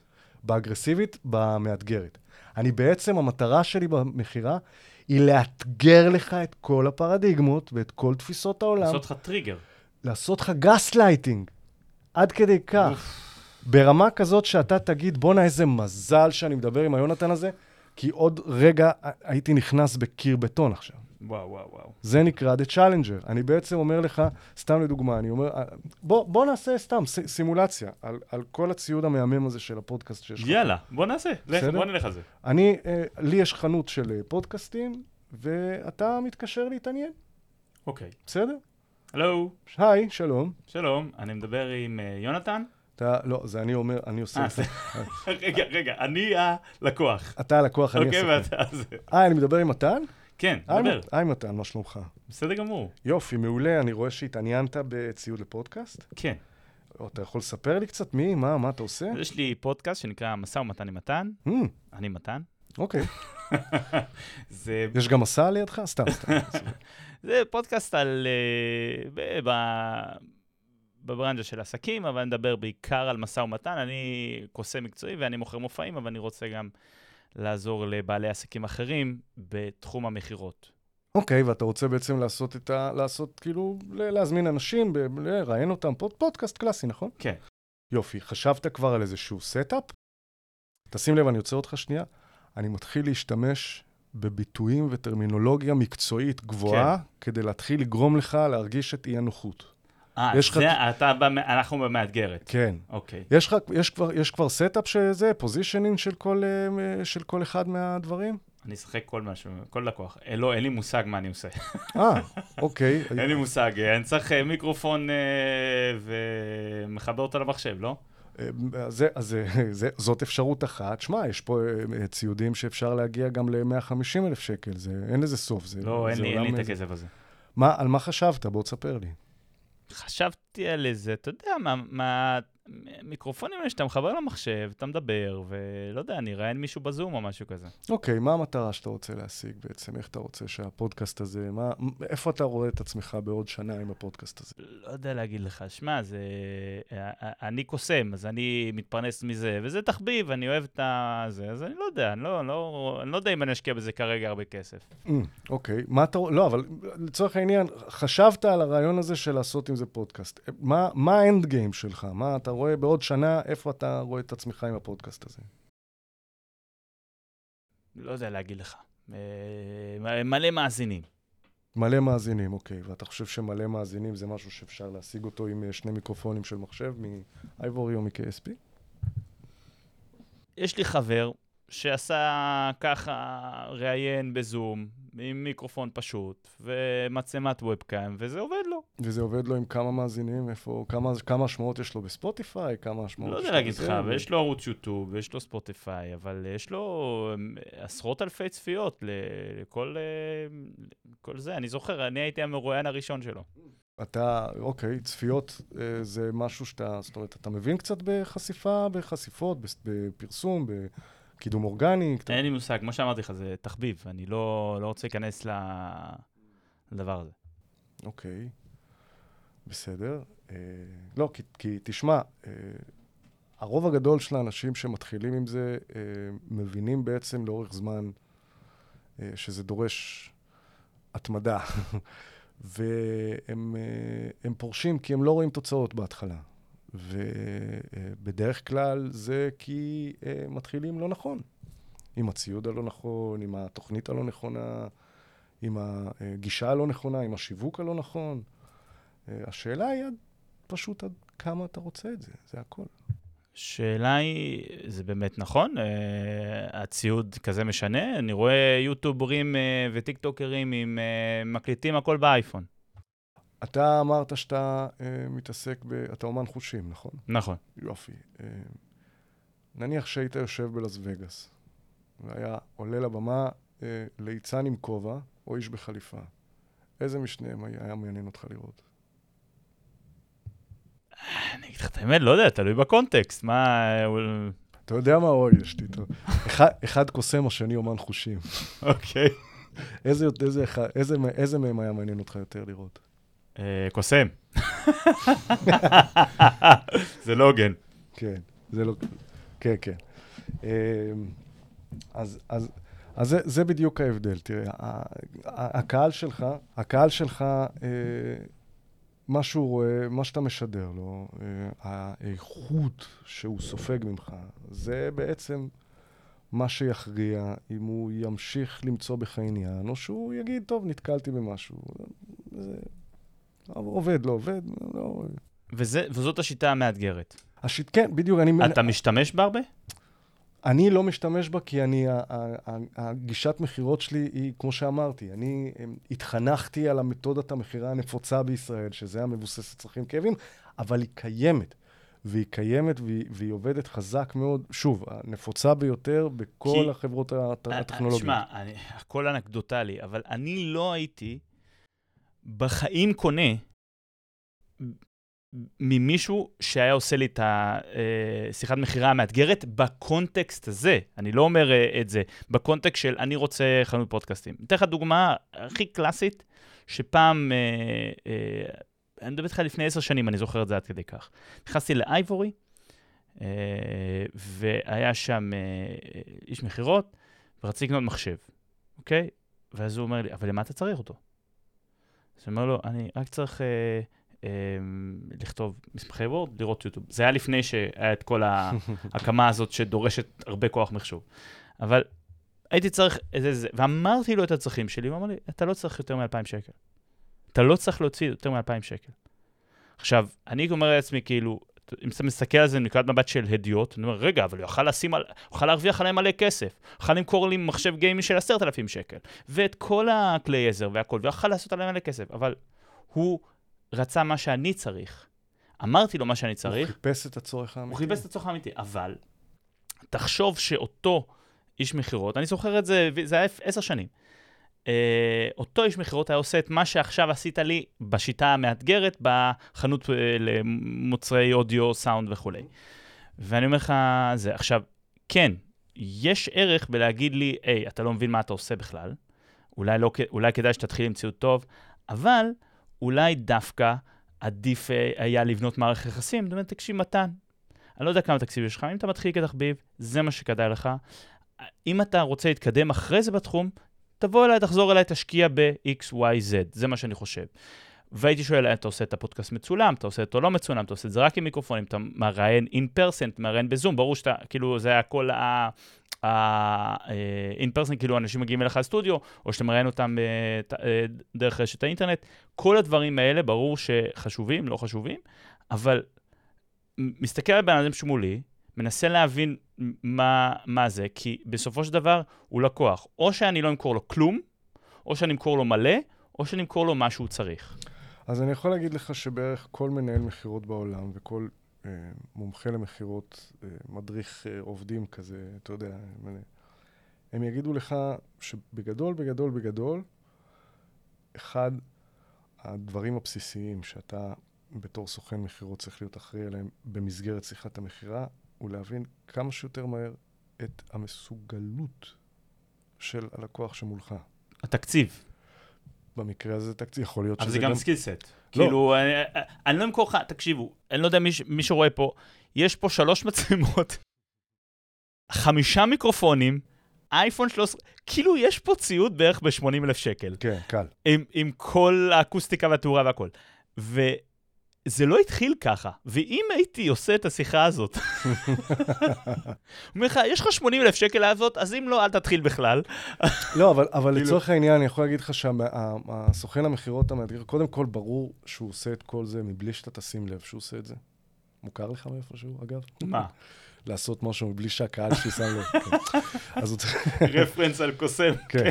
אז הוא צריך לעשות את זה בלי שאתה שם לב, אבל הוא צריך כמה שיותר מה- מהר להבין את המסוגלות שלך, אה, הוא צריך להבין את הצורך, והוא צריך לנחש, זה לא לנחש, זה, זה, גם, זה גם, יש איזושהי שיטה, יש שיטות לעשות את זה, אבל הוא צריך להבין איפה הטווח של מצד אחד המסוגלות שלך, מצד שני האינטרס שלי למכור לך כמה שיותר, אה, זאת אומרת, בסכום כמה שיותר גבוה. אבל שוב, בוא נזכור שיש פה עוד אלמנט שהוא האינטגריטי שלי ושל הארגון שאני מייצג, שאני לא אדחוף לך בחיים משהו שאתה לא צריך. כי אתה בסופו של דבר רוצה גם לקוח חוזר. אני, עזוב, אני רוצה לקוח מרוצה. עזוב לקוח חוזר, בתור התחלה שלא יבטל את העסקה, כן, שלא יתחרט, נכון. בסדר? עכשיו, אז, אז אני אומר עוד פעם, אז, אז, אז, אז כן יש פה איזשהו, איזשהו מין, אני לא אדחוף לך בכוח 80 עכשיו אלף שקל, לך תיקח משכנתה, כי, כי בפחות מזה לא שווה לך לעשות פודקאסט. כן. אבל אני כן, לצורך העניין, כשבאת עם רעיון לשלושת אלפים, השיטה הזאת היא בסבירות גבוהה לוודאי תעזור לנו לעלות משלוש לשש ושמונה. אוקיי. אני אשאל אותך עכשיו שאלה, ואנחנו נחזור גם לסיפור. איך אתה קובע מסוגלות? איך אתה, איזה שאלות מנחות אותך? נגיד עכשיו, בוא נ... אחלה, אחלה, אה, אפשר לקחת דוגמה, דווקא זה טוב שזה דוגמה לא מהעסק שלך, לא מהתחום שלך. חנות פודקאסטים, אוקיי? לך יש חנות, בין אם זה אונליין או פיזית, לא משנה, יש לך חנות לציוד אודיו ווידאו ואודיו, לא משנה. ואתה מוכר לפודקאסטרים או אנשים שרוצים להתחיל. איך אתה מבין אם יש, נגיד, אני לא יודע מה אני עושה, אבל אני מולטי מיליונר. ואתה אומר לי 80 אלף שקל, אני מנגן עם זה את הטוסי. כאילו, זה לא משנה לי, אוקיי? אה, אה, זה לא אומר שצריך למכור לי, אבל אני אומר, אין פה בעיה של מסוגלות, ואין פה בעיה גם להאמין לך שזה מה שאני חושב שצריך. איך אתה קובע את המסוגלות? איך אתה נכנס בכלל לאיזה שאלות אתה שואל, איזה, איזה הצהרות אתה מצהיר כדי שאולי אה, הוא, הוא יתקן אותך? אז השאלה שלך היא, היא, היא טובה, זה מתחיל כבר בשיווק. אוקיי, אז אתה אומר שבעצם השיווק זה השרשרת הראשונה, ברור. כאילו החוליה הראשונה, עזוב, עוד לפני השיווק. והוא מסונן. זה לא, בדיוק, זה, זה, ה- זה האופטימום.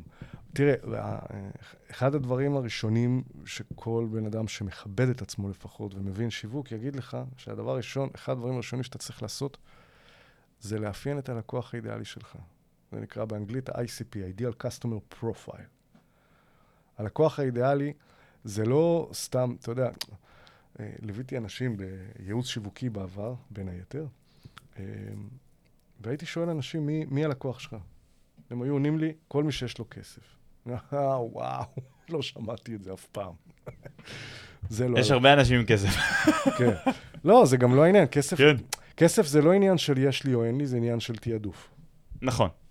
זה, זה, בוא, איפה בוא, אתה שם את הכסף? זה הכל. בוא נסגור פה שנייה את הפינה, כן. בסדר? היה פה, אה, היה מנטור מכירות מאוד מוכר בישראל, עד היום הוא עובד, אה, שבאחד הכנסים שלו, הוא אה, שאל את השאלה איך אתם מתמודדים עם, אה, עם התנגדות הכסף. זאת אומרת, אה, אה, יקר לי, מה אתם עושים?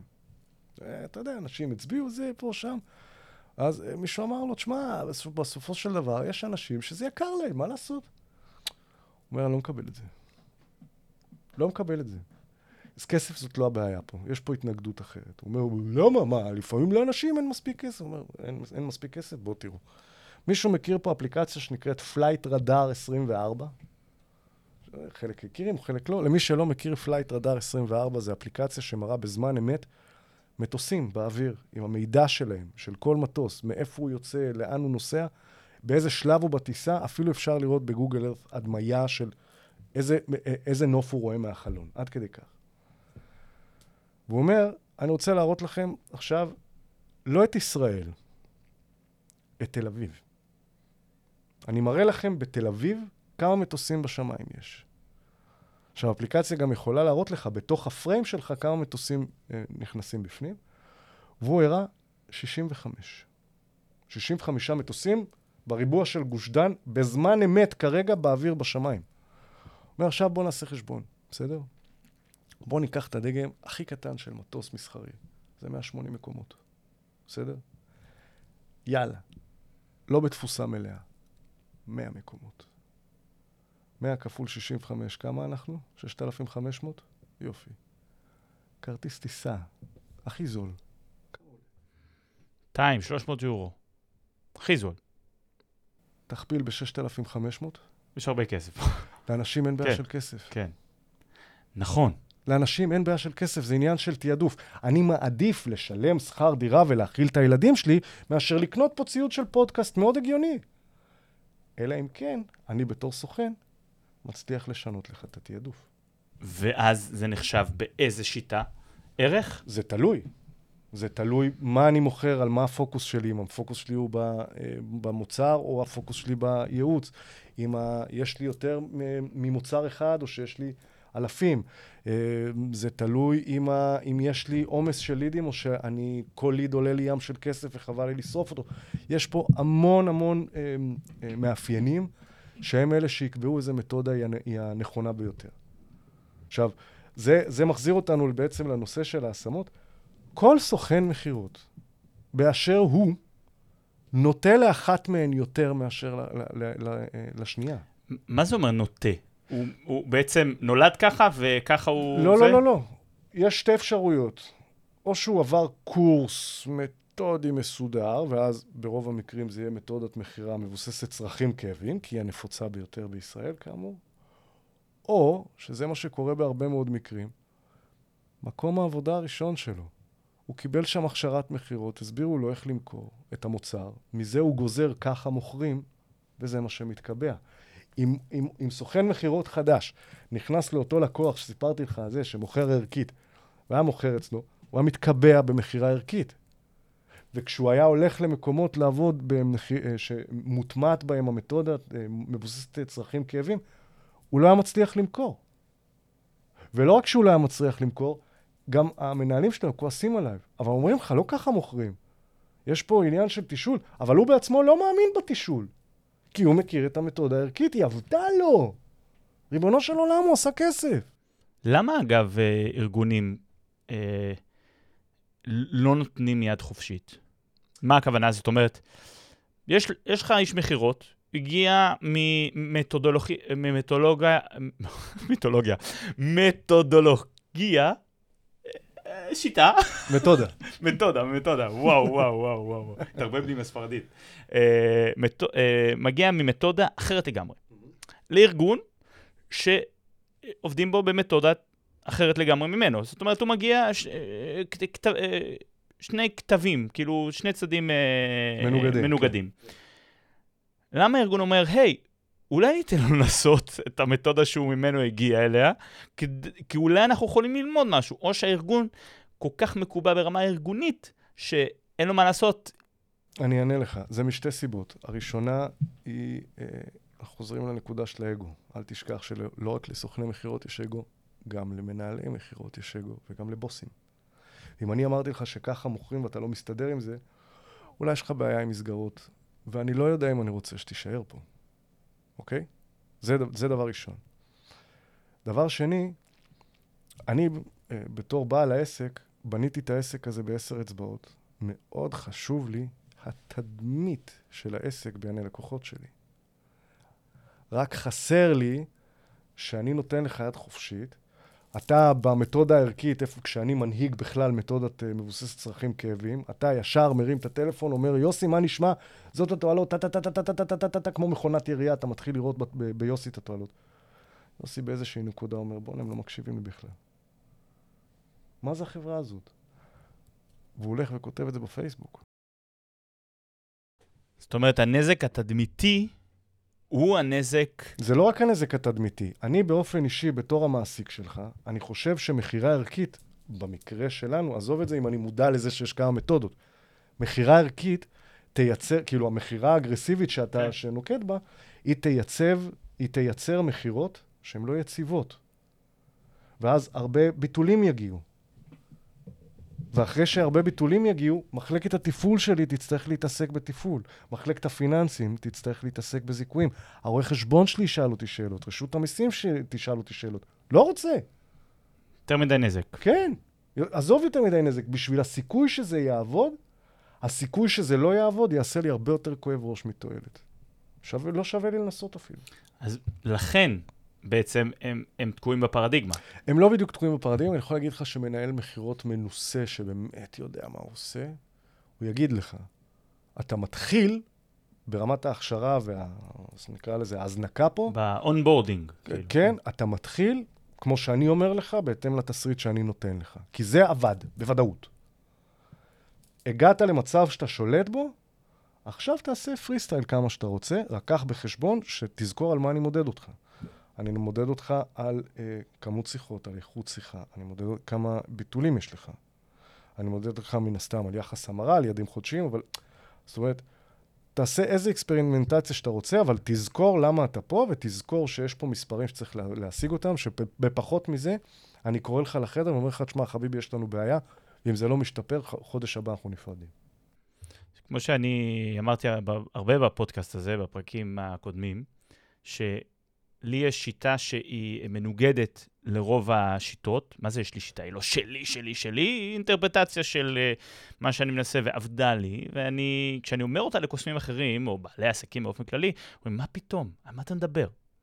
ואז אני אומר לו, שמע, זה לא ארגון. זה, זו אחת מהסיבות, אגב, שהפודקאסט הזה יותר מיועד לבעלי עסקים קטנים ובינוניים, שיש פחות התנגדות עכשיו. אני לא הולך להילחם עכשיו בארגון ענק, עם, עם מנהל מכירות, עם אגו ענק וזה, אני לא.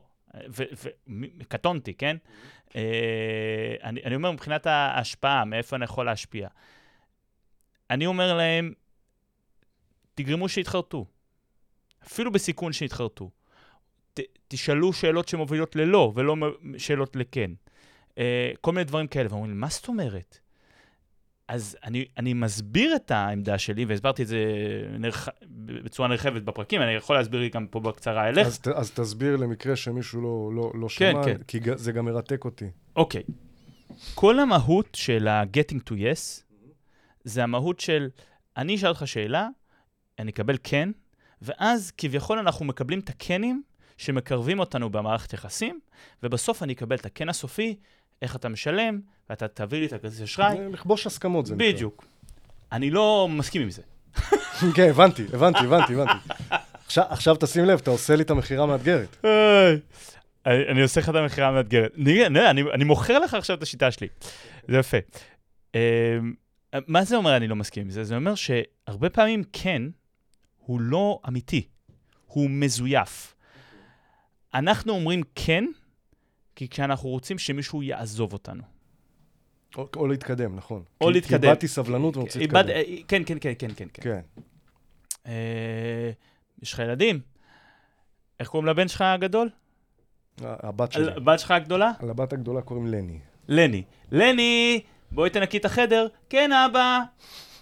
כן הזה לא שווה כלום. לא. הוא לא שווה כלום. לא, לא, היא לא... אז למה היא אמרה כן? כדי שתעזוב אותה. לא, לא, היא כנראה לא הקשיבה בכלל לשאלה, והיא אמרה כן, אבא, כי היא רוצה של... אה, להמשיך לתת בטאבלט. אבל בוא נגיד אם אפילו היא הקשיבה לשאלה. היא אמרה כן, לא כי היא ילדה לא טובה, היא בטוח ילדה מצוינת. אבל היא אמרה כן כדי שתעזוב אותה. לני גם אחרי שעתיים לא תעשה את זה, ואז היא גם תבוא ותגיד, אבל לא אמרת עכשיו. בדיוק. כן. אבל, אתה מבין מתכוון. אז אם זה משהו שטבוע בנו גם כילדים, אנחנו יודעים שכן ישחרר אותנו, אז אנחנו רואים את הכן כדי להשתחרר. Mm-hmm. אה, נגיד, אתן לך דוגמה, אני מוכר מופע ללקוח, ואני אומר לו, זה עולה X. כן, כן, זה נשמע טוב. לא שומע ממנו בחיים. כן. אז מה הכן שלו היה שווה לי? הוא לא שווה לי כלום. ההסכמה הזאת היא, היא counterfeit. זה ב-Never Speed the Difference, הוא קורא לזה counterfeit yes. נכון. יש לך confirmation yes, שזה פשוט להגיד כן על דברים שהם ברורים. השולחן הזה שחור, השולחן הזה מעץ, יש פה מיקרופון אחד. זה, כן, כן, כן, כן, כן. זה לא כן שהוא תורם לי למשהו, הוא פשוט confirmation על ה-state of the world, על המציאות שלנו. כן, זה לא הסכמה, זה אישרור. זה לא הסכמה.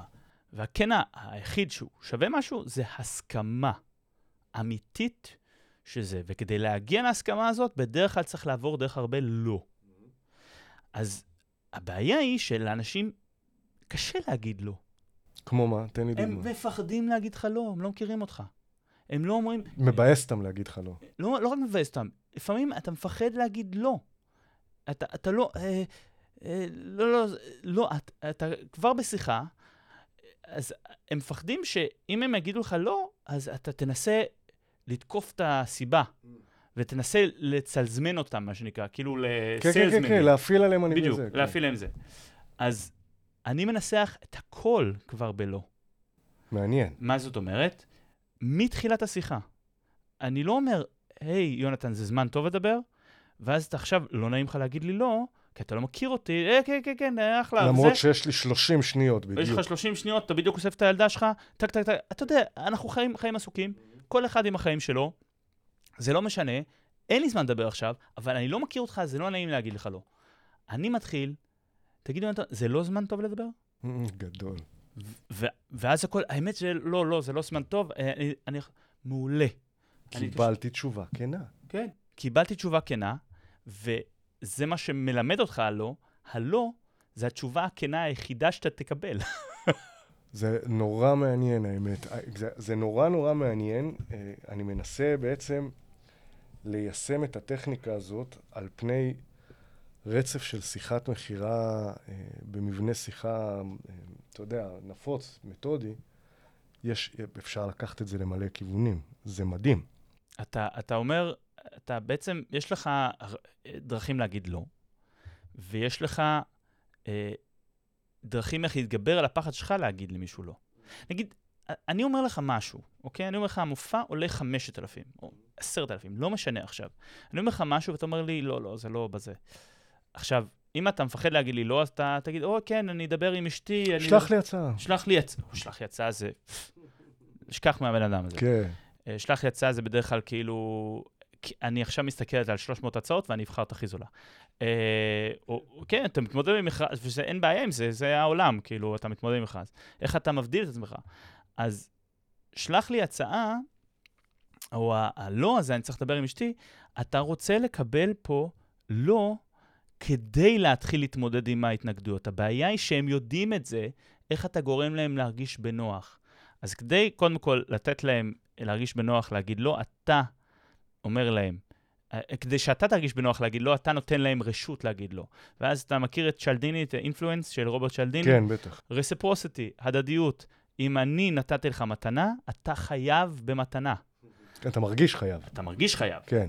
אם אתה לא איזה סוציופט או משהו, הוא- הרגשת חייבות, הקוגניטיב דיסוננס שלך, אם אתה לא תיתן לי עכשיו מתנה, רוב הסיכויים שזה, אתה, זה אין מה לעשות, אתה, אתה חייב לתת את זה. אז אם אני נותן לך הרגשה שת, אה, שאתה יכול, תרגיש חופשי להגיד לא, אז אתה, אז אני ארגיש חופשי להגיד לך לא, כשזה יגיע לזה.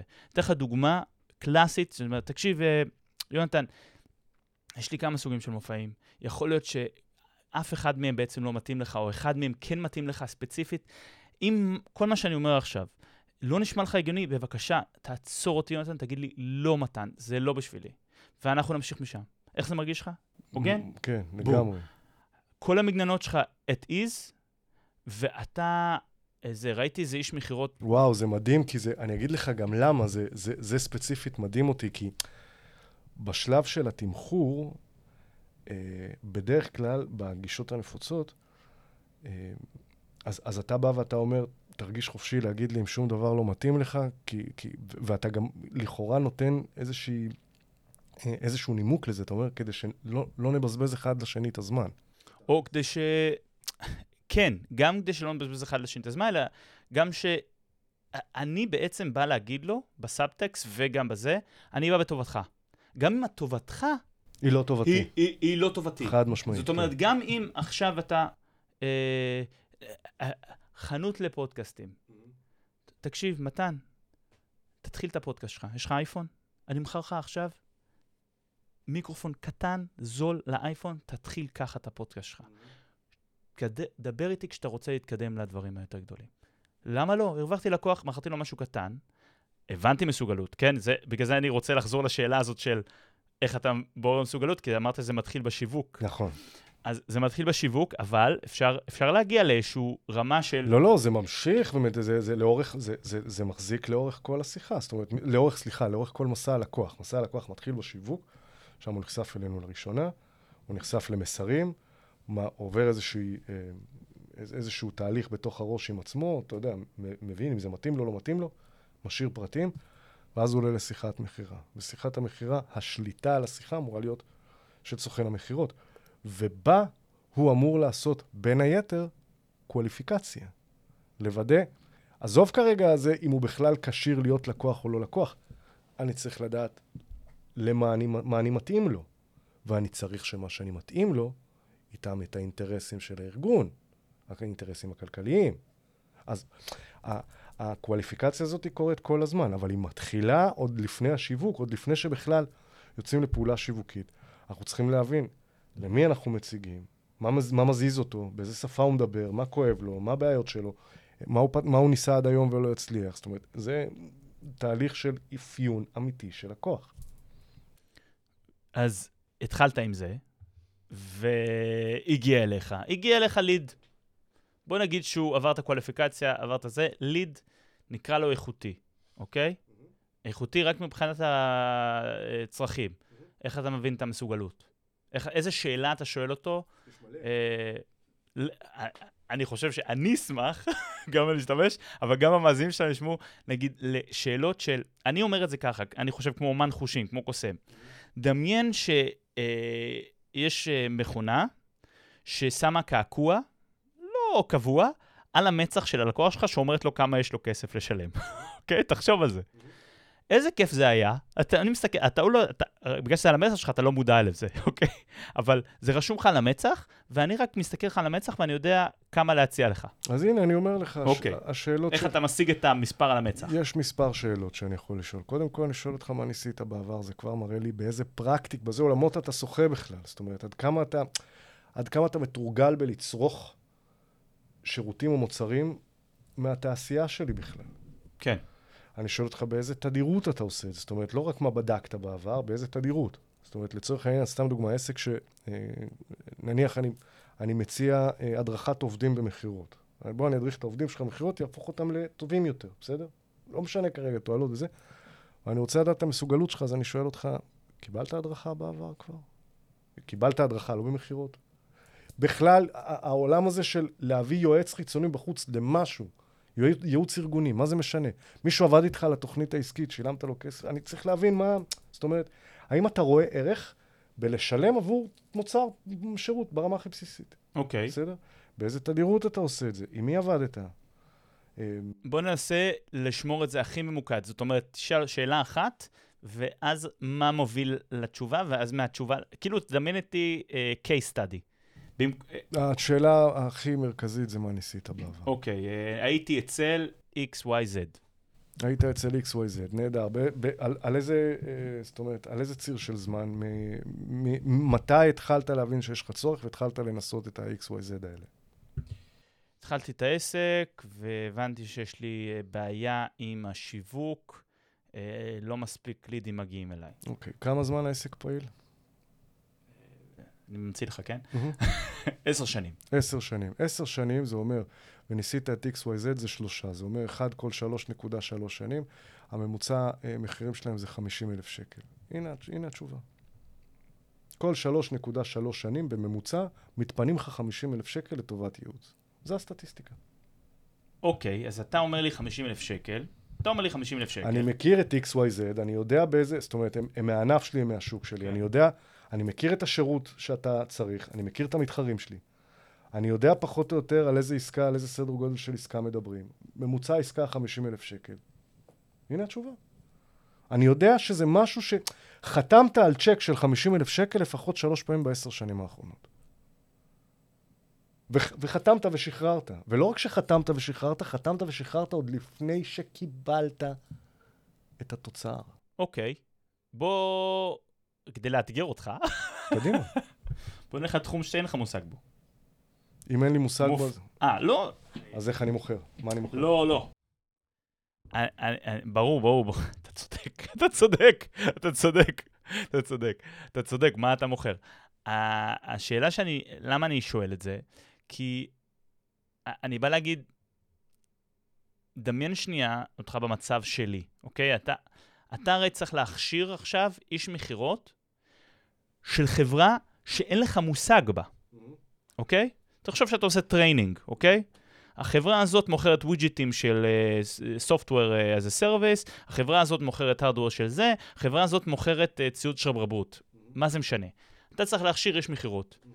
הרי, אוקיי, אתה צריך להיכנס לתוך העובי הקורה, ואתה צריך כן להבין קצת מה... בזה, אבל אתה לא תוכל, יהיה לך, לא יהיה לך את ה-broad knowledge המטורף שיש לך עכשיו, אחרי ה-20 שנה ניסיון שלך במכירות, אה, כמו של training לחברה ספציפית. זה נכון. יש גבול ל research שאתה יכול לעשות. מה, אני לא רוצה להגיד גנרי, אבל מה העצה הגנרית? בוא נלך למסע לקוח של חנות פודקאסטים. אוקיי. ש... מיותר, אתה לא מבין בזה מספיק, נכון? אוקיי, אז זה מעולה. אוקיי, אז תחשוב את, איך אתה בודק את המסוגלות שלי. שוב, אני שואל אותך, מה, אני לא, לא מבין בפודקאסטים, אני לא יודע, אני לא מכיר את המותגים של ה... אני רואה פעם ראשונה, את המותגים של המיקרופונים, את המיקסרים, את האמפליפיירים, סקרמבלים, אני אפילו לא יודע אם אני בכלל מדבר את ה... לא מבין בזה. זה מעולה, זה מה שאני? רוצה להגיד. עכשיו, אני אומר, אני אומר, אני בא אליך, אני עכשיו מומחה למכירות ואתה חנות לפודקאסטים. אני אומר לך, תשמע, יש, יש פה שתי אפשרויות, בסדר? האפשרות הראשונה זה שאנחנו מביאים, מביאים לפה סוכני מכירות שהם לפחות חמש שנים מוכרים ציוד לפודקאסט, ספציפית, כירורגית. והם יודעים, מכירים את כל החידושים, הם חיים את זה. הם בארוחה של יום שישי, בזמן שאנשים אוכלים, הם עם הטלפון מתחת לשולחן, קוראים אה, על אה, אה, סקירה על מכשיר חדש שיצא, ומה הטקספקס שלו. בסדר? המפרט הטכני. אה, זה, זה הקטע שלהם. אנחנו מביאים רק כאלה.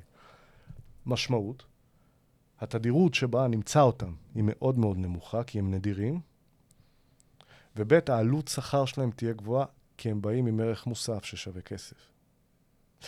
האופציה השנייה היא להביא סוכני מכירות שאין להם את הבקיאות הזו.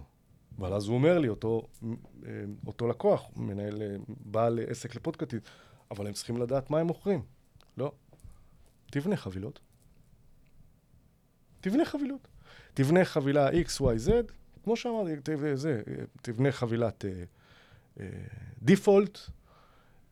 basic, professional, בדיוק, basic, pro ו premium, בסדר? basic יש לה מסוים. עכשיו, במקום להיכנס ל bits של, של בית, של ב basic יש מצלמה של סוני מדגם ככה, עם shutter כזה, שהיא גם קפיץ והיא גם... אתה אומר, ב basic אלה התועלות שאתה מקבל. עזוב איך, מה זה משנה? מוכר לך אה, טלפון של שיומי בתור מצלמה, מה אכפת לך? ההבטחה שלי, של מה שאתה קונה, זה שזה יפתור לך, יסגור לך את הפינה, מה אכפת לך איך? יעזור לך אם אני אעמיס עליך עכשיו. היה לי מקרה, זה מזכיר לי, היה לי מקרה שעשיתי דייג בעבר. אה, דייג זה אה, שיטה שבה אתה מושך לקוחות. אז אה, דיברתי עם חברה אה, מאוד ידועה שמוכרת מטבחי חוץ. עשיתי שם לקוח סמוי. השארתי פרטים באתר לגבי איזה מטבח של אה, עולה משהו כמו 40 אלף שקל, מתקשר אליי סוכן, אתה יודע, סך הכל היה סופר נחמד, ובאמת, אה, זה, אבל, אבל הוא היה בגישה ערכית. זאת אומרת, ראיתי שהשארת פרטים באתר, אה, התעניינת במטבח מסוג X? אמרתי לו, כן. זה המטבח, זה מה שהוא קורא, 90 אחוז ממה שהוא אמר לא הבנתי. לא הבנתי. שיטה, מין דף בשיטה כזאת. אה, זה, הוא, הוא, הוא, הוא דקלם את השמות של הדגמים. אז אה, אני מבין שאתה רוצה טאבון מסוג FBX 252, נכון? אם אתה אומר, מאיפה אני יודע? כן. אין לי מושג. אני, אני לא יודע, עכשיו, עכשיו או, או, על אותו משקל הוא גם שלח לי ככה את ההצעה. טאבון מסוג FB252, אין לי למה להשוות את זה אפילו, זאת אומרת, אני דביל, אני דביל, בגלל זה התקשרתי אליך. אם לא הייתי דביל, לא הייתי מתקשר, הייתי קונה את זה לבד. אתה מבין? אז, אז, אז זה גם על זה, על אותו משקל. כשאתה, מתן, מתקשר אליי לחנות הפודקאסטים, אתה יודע להגיד לי שאתה רוצה מיקרופונים של רוד, עם אה, אה, אה, מתקן דו-מפרקי? אתה לא יודע להגיד את זה, אתה לא יודע לדבר את זה בכלל, זה לא עולם שלך. זה עולם שלי. כן. עכשיו, אם סוכן המכירות שלי, זה גם לא חייב להיות העולם שלו. זה יכול להיות אה, במסגרת חבילה של ציוד בסיסי. אני אומר לך שאתה מקבל מתקן שמחזיק את המיקרופון, מתכוונן 360 מעלות, כמו כיפה, זה, זה מספיק, 360 מעלות, כל אידיוט יודע להבין מה זה. אבל זרוע דו-מפרקית, אה, אני לא יודע להגיד לך מה, זאת אומרת, תפוס מישהו פה למטה ברחוב, תגיד לו מה זה זרוע דו-מפרקית. הוא הוא לא ממש ידע להגיד לך. כתף ומרפק. כן, כאילו, מה זה, אני כן. לא יודע, אני קנץ- קניתי אצל הקצב אתמול זרוע דו-מפרקית. אני לא יודע. אבל תן לי, תן לי את הסוף, את התועלת, אני לא צריך פה מומחיות. תשמע, יש מקרים שכן צריך, לא יעזור כלום. אתן לך דוגמה קיצונית של משהו שהתעסקנו בו בעבר. אמ, מכירה לגיל השלישי, מכירה של דיור מוגן. פה, אם סוכן המכירות לא ידע, הוא, הוא לא מגיע מהעולמות של הגילאים השלישיים. כי הוא לא מהגיל השלישי. הסיכויים שלו, לא, הסיכויים שלו הם לא גבוהים. אם הוא לא מבין את ה... את ה... עזוב את הצרכים הסיעודיים את המצב הנפשי שלהם. לגמרי, קבלת החלטות. מנגנון קבלת החלטות של בן אדם בן 65-70, שכרגע מתחיל לקבל לחצים מהמקורבים לו, ואומרים לו, תשמע, זה קצת מטריד שאתה חי פה לבד. זה קצת מטריד שאתה חי בלי השגחה. זה קצת מטריד שכאילו, אם אתה צריך פה איזשהו טיפול רפואי, עכשיו צריך להרים את הקופת חולים, לחכות לזה, שיענו ויחזרו אליך, ואז זה תור, ואז זה טופס 17, ואז זה זה, ואז זה זה. מתחיל להיות קצת, אה, זה מתחיל להיות קצת לא נוח. עכשיו, אתה, אתה עדיין עצמאי, אתה מרגיש, אתה יודע, צעיר בנפש. ובוא, עכשיו כאילו, אחי, אני, אני לא יודע אם אתה מבין את זה, אבל אנשים ששוקלים את הגיל השלישי, אתה יודע איזה מחשבה עוברת להם בראש? מה? זה הבית האחרון שאני אעבור אליו בחיים. וואו, וואו, וואו. אוף, העברת לי צמרמורות עכשיו. אתה מבין? עכשיו, אם סוכן המכירות לא מבין את זה, כן, הסיכוי שלו לסגור הוא אפס. נכון. אפס! אפס עגול, אפס, אין שום סיכוי. תשמע, בוא, שנייה, רק נכניס פה את האנשים לעניינים. המודל העסקי של החברות האלה, של הדיור מוגן, זה חברה קבלנית לכל דבר ועניין. אני מוכר לך בית, אתה משלם על בית. כן. מיליון וחצי, שתיים. אתה שם מיליון וחצי, שתיים אצלי. יש איזה פטנט שכשאתה נפטר, ואני צריך להגיד לך את זה, כאילו, זה חלק מתהליך המכירה, אתה זה מבין את קצת האבסורד? כמו סוכן ביטוח שאומר לך, מוכר לך ביטוח חיים ומתחיל לפרט לך מחלות שאתה בחיים לא תרצה לשמוע, בחיים, אבל הוא חייב להגיד אותם. אצל סוכן ביטוח זה עוד יותר טוב, כי סוכן ביטוח יודע להפחיד אותך עם זה ולהגיד לך, תשלם לי, זה לא יקרה. בדיור המוגן, לא שלם לי זה לא יקרה. שלם לי, אם זה יקרה, אתה. כן, אבל בדיור מוגן, חביבי, אתה כבר שם. אתה יודע איזה סיפור, אנקדוטה מהספר אה, No של ג'ים קמפ, שממנו אני שואב הרבה אה, מהמתודולוגיה. אה, יפה, יצא אה. אתה רואה? צ'אפ, פצ'קצ'ום. אה, מהמתודולוגיה, זה, הוא מדבר על, אה, על ה-Mr. Perfect וה-Not Mr. Perfect. כולם אומרים, "אה, אתה יודע, סוכן מכירות צריך להיות כזה חלקלק וכזה זה, והכל מושלם. סליזי, לא, כן. סלי... לא, לא רק סליזי, כאילו, הוא צריך- הכל מו- מושלם אצלו. עם השעון הזה והזה והזה והזה והזה. ואז הוא אומר, הסוכן מכירות הכי יעיל שראיתי היה סוכן ביטוח חיים אה, בכיסא גלגלים, שלא יכול לדבר, וואו.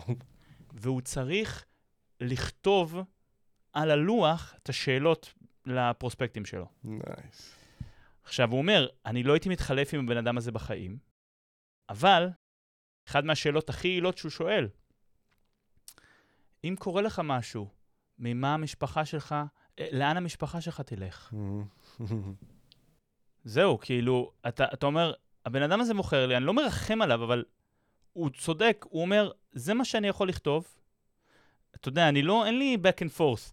יש לי לוח, וזה, אני בכיסא גלים, זה על הכלים שלי. זה הכלים שלי, והוא שואל את השאלה הכי טובה בעולם, לאן המשפחה... זה כאילו, מה, זה המהות של ביטוח חיים. זה רק חלק, תשמע, זה, מה שאתה נוגע בו עכשיו זה מתודה מבוססת צרכים כאבים, בסדר? בלב המתודה הזו, לב המתודה הזו אומרת שבעצם אנשים, אה, כשהם רוצים משהו, בכלל, בכל החיים שלהם, הם, הם, אה, החיים שלהם מתחלקים בעצם לשניים.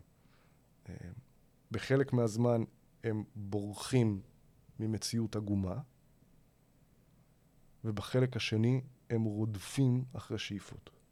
לא סוורז'ן לעומת uh, pursuit of happiness או משהו, כן. בול. עכשיו, כל מה שאתה מוכר, נופל בשתי המשבצות האלה. כל מה שאתה מוכר נופל בשתי המשבצות. תחשוב, בוא, הפודקאסט, בסדר? פעם אחת אתה בורח ממצב שמאזינים יגידו, בואנה, זה חרא איכות, זה כנראה איזה ילד, הוא כנראה לא אפוי, אני לא מקשיב לזה יותר, אני לא מבזבז על זה את הזמן. ופעם שנייה, אתה רודף אחרי מצב שבעוד שנה אתה ב top five אה, אה, בספוטיפיי. גם וגם, במקביל. בדיור המוגן, אתה בורח ממצב שבו אם אתה לא קונה, משהו קורה לך בבית. סליחה, סבתא שלי, זכרה לברכה, התהליך של ההידרדרות שלה התחיל, קמה בשתיים בלילה לשתות מים במטבח שלה, איבדה שיווי משקל, שברה את האגן. אני לא יודע, אה, שברה את הירך, סליחה. ככה זה קורה. אני לא יודע אם אה, מישהו מכם, אה, מה, מהמאזינים, מבין את זה או מכיר את זה, אבל שבן אדם מעל גיל 70 שובר ירך,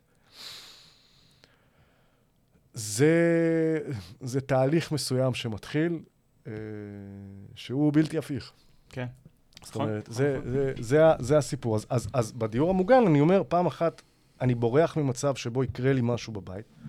פעם שנייה, אני שואף שהכל קרוב, ואנשים בגילי, עם תחומי עניין כמו שלי, והכל נורא נוח, כי הוא מתחת לבית, והכל נורא מאורגן, ואם יש לי איזושהי בעיה, יש טלפון אחד שאני מרים. יש פאניק בטן, קרוב. כן, בדיוק. כן. זאת אומרת, אז, אז אני גם בורח ממשהו, ואני גם רודף אחרי משהו. זה, זה המהות. אוקיי.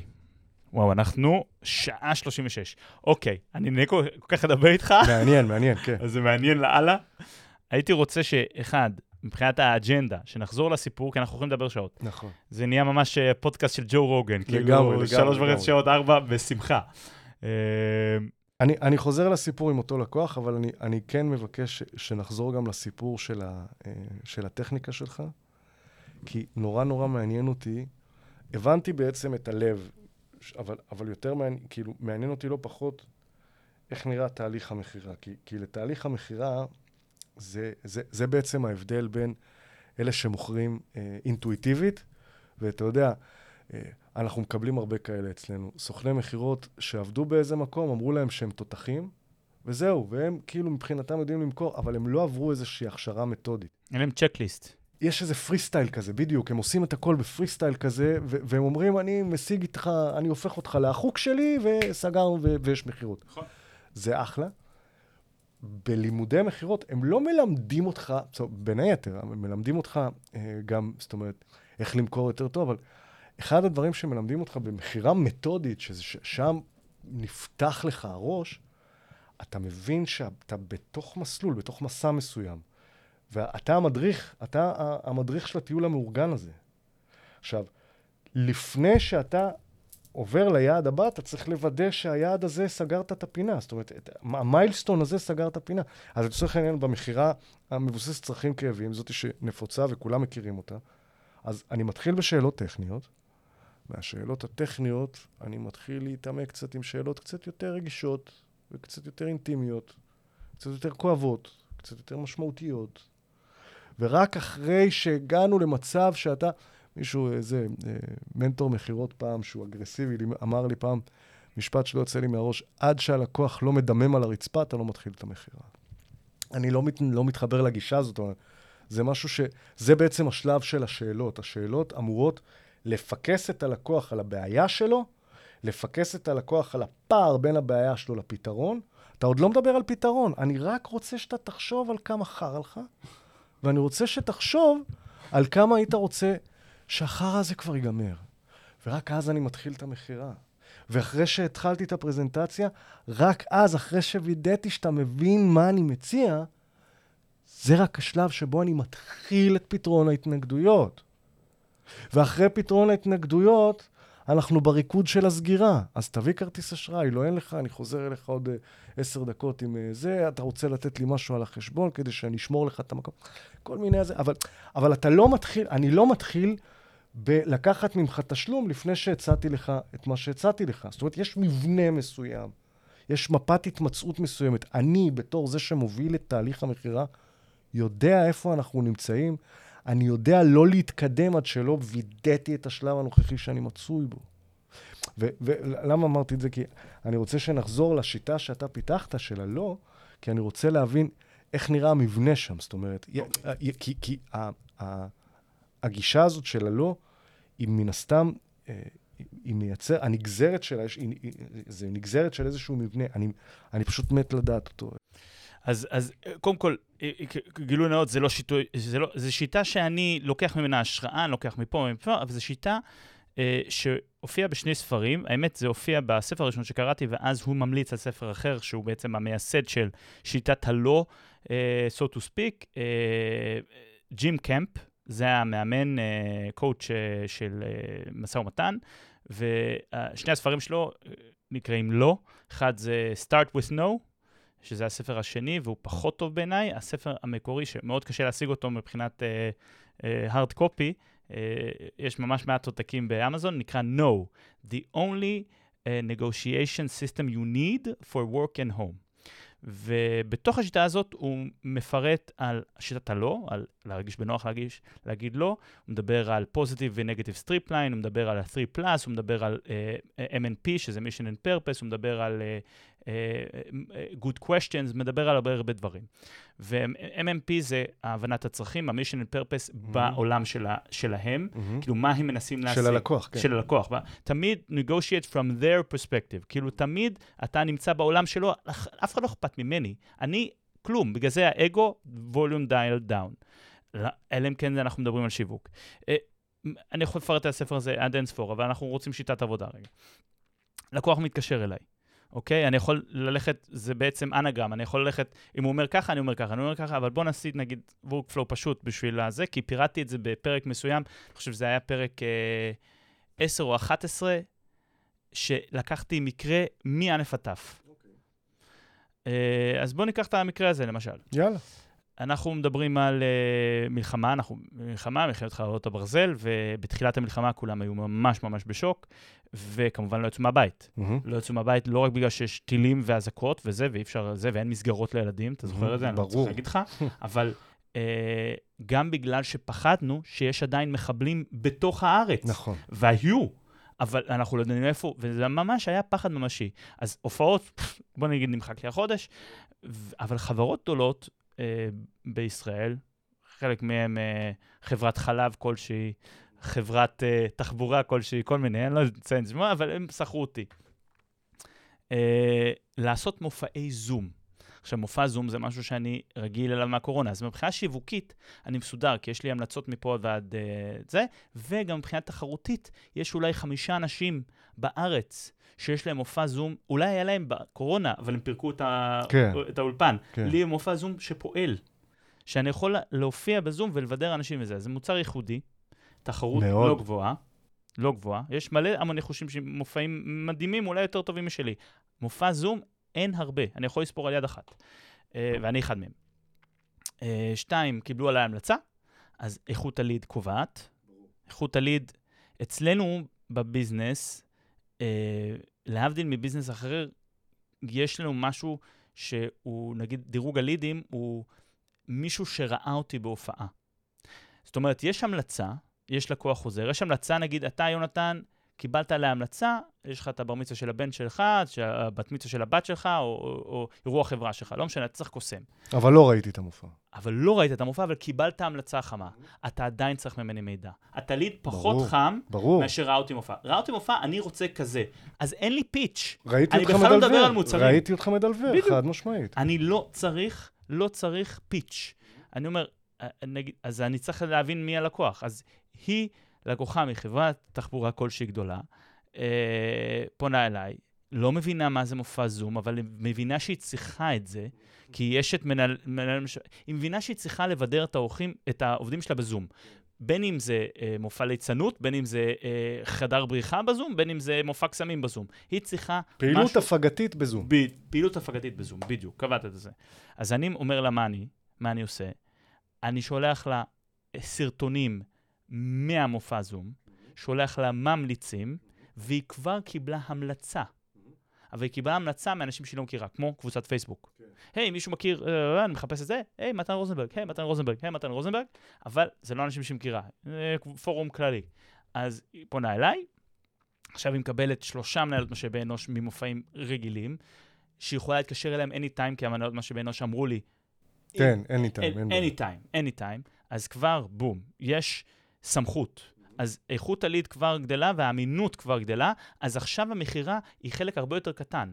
כאילו המכירה, אני לא אגיד never assume the close, it's never in the bag. ברור. אבל יש לי אלף ואחד יתרונות על המתחרים שלי במקרה הזה, אוקיי? אז היא נכנסת, היא אומרת לי זה, זאת אומרת, אוקיי, אומרת לי כמה אנשים, אני יודע מה המסוגלות, גם של החברה, גם כמות האנשים, גם הצורך, גם הפצע המדמם הזה שאמרת לי.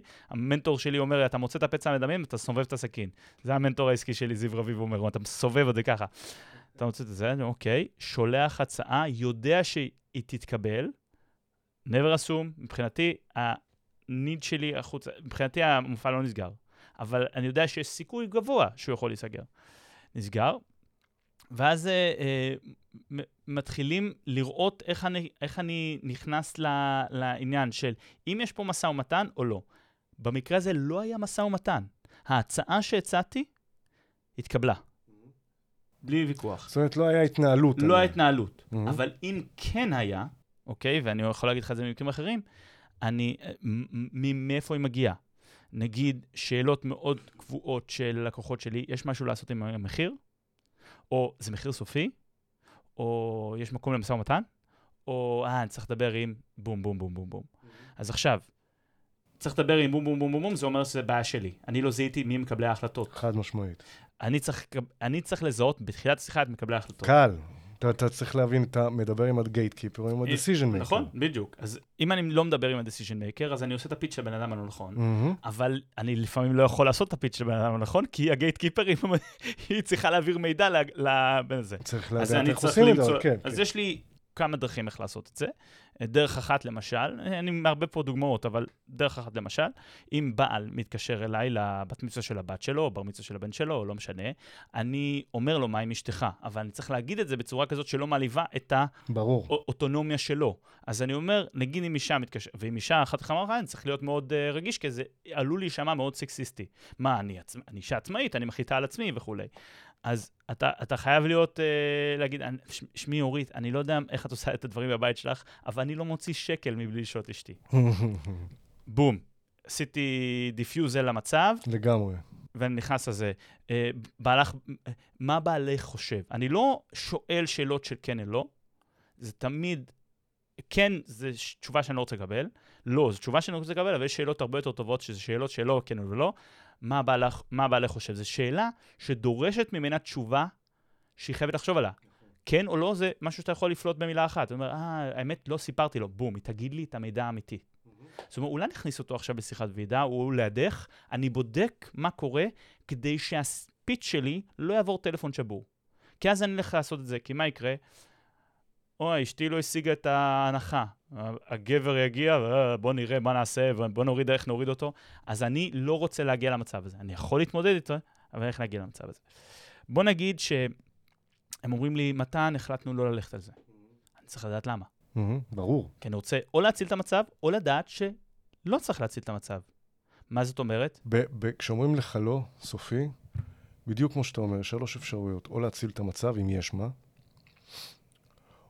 או ללמוד מזה, מה לא הייתי צריך לעשות, או יותר מזה, להבין איפה הלקוח הזה ברמת המאפיינים שלו לא התאים לי מלכתחילה.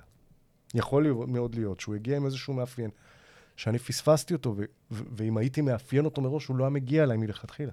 ולא מבזבז- לא היינו מבזבזים אחד לשני את הזמן. נכון, נכון, נכון. אז uh, זו הסיבה שאני מקליט כל שיחה, מתמלל כל שיחה, ומנסה ללמוד מכל שיחה. לא, לא, ברור. כאילו, כדי...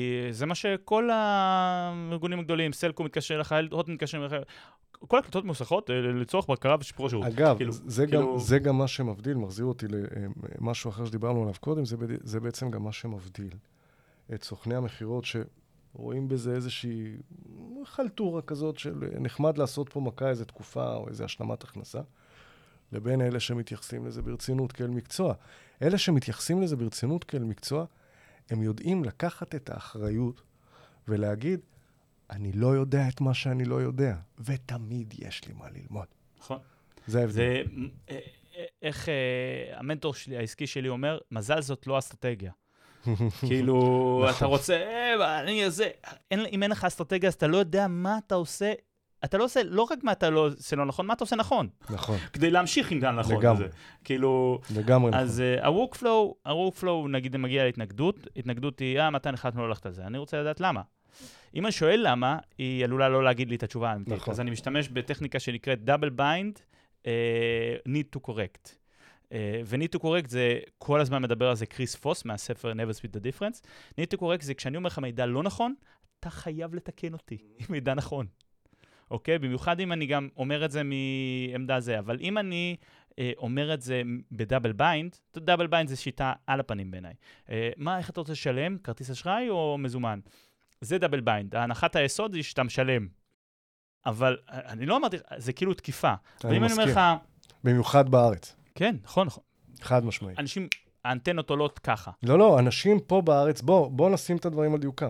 בישראל, הסנסורים של המכירה הרבה יותר חדים. ברור. הרבה אין מה יותר. חדים, לא יעזור כלום. מסכים איתך.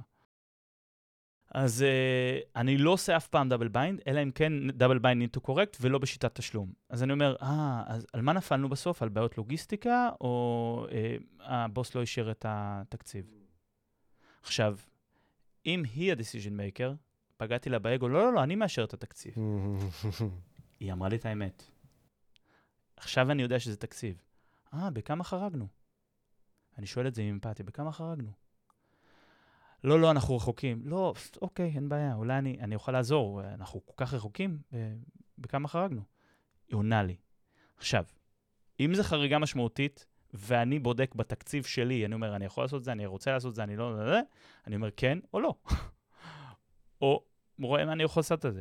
אם זה כן, אז אני אומר, אנחנו לא כל כך רחוקים. אני מנסה למצוא את הדרך להצדיק את זה, כדי, לזה, כדי לסגור את זה. אבל, ופה ההגעה ללא חשובה, אני יכול ליצור לעצמי נזק מאוד גדול, אם אני אגיד לה, אוקיי, בוא נסגור, ב... בוא נגיד אני אומר 5,000, ולה יש 2,500. וגם את זה ידעת, הגעתי תוך, כ- אה, אחרי 2-3 שאלות שהייתה מוכנה להגיד לי. זהו, יש לי את ה... יש לי את זה, יש לי מלא טקטיקות איך לעשות את זה. אוקיי, אחד זה להוציא אותי מהמשוואה, שתיים, לשמור על עמימות. נגיד, אול... כמה חרגנו, אולי אני יכול לעזור. עכשיו, כשאני אומר אולי אני יכול לעזור, זה לא אומר שאני ירד במחיר, זה אומר אולי אני יכול לעזור, אני אפליל לקולגה, אני אני אנסה אחבר לראות אותך זה. למישהו אחר. כן. בדיוק. אז, אבל העמימות חשובה.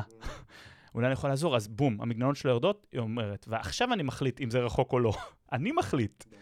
אבל, אם אני אומר עכשיו, אוקיי, בוא נעשה 2,500, אה, אה, אבל אני צריכה לדבר עם, בום, חוזרים לבעיה הראשונה, לא זיהיתי את המקבל את ההחלטות הראשונה.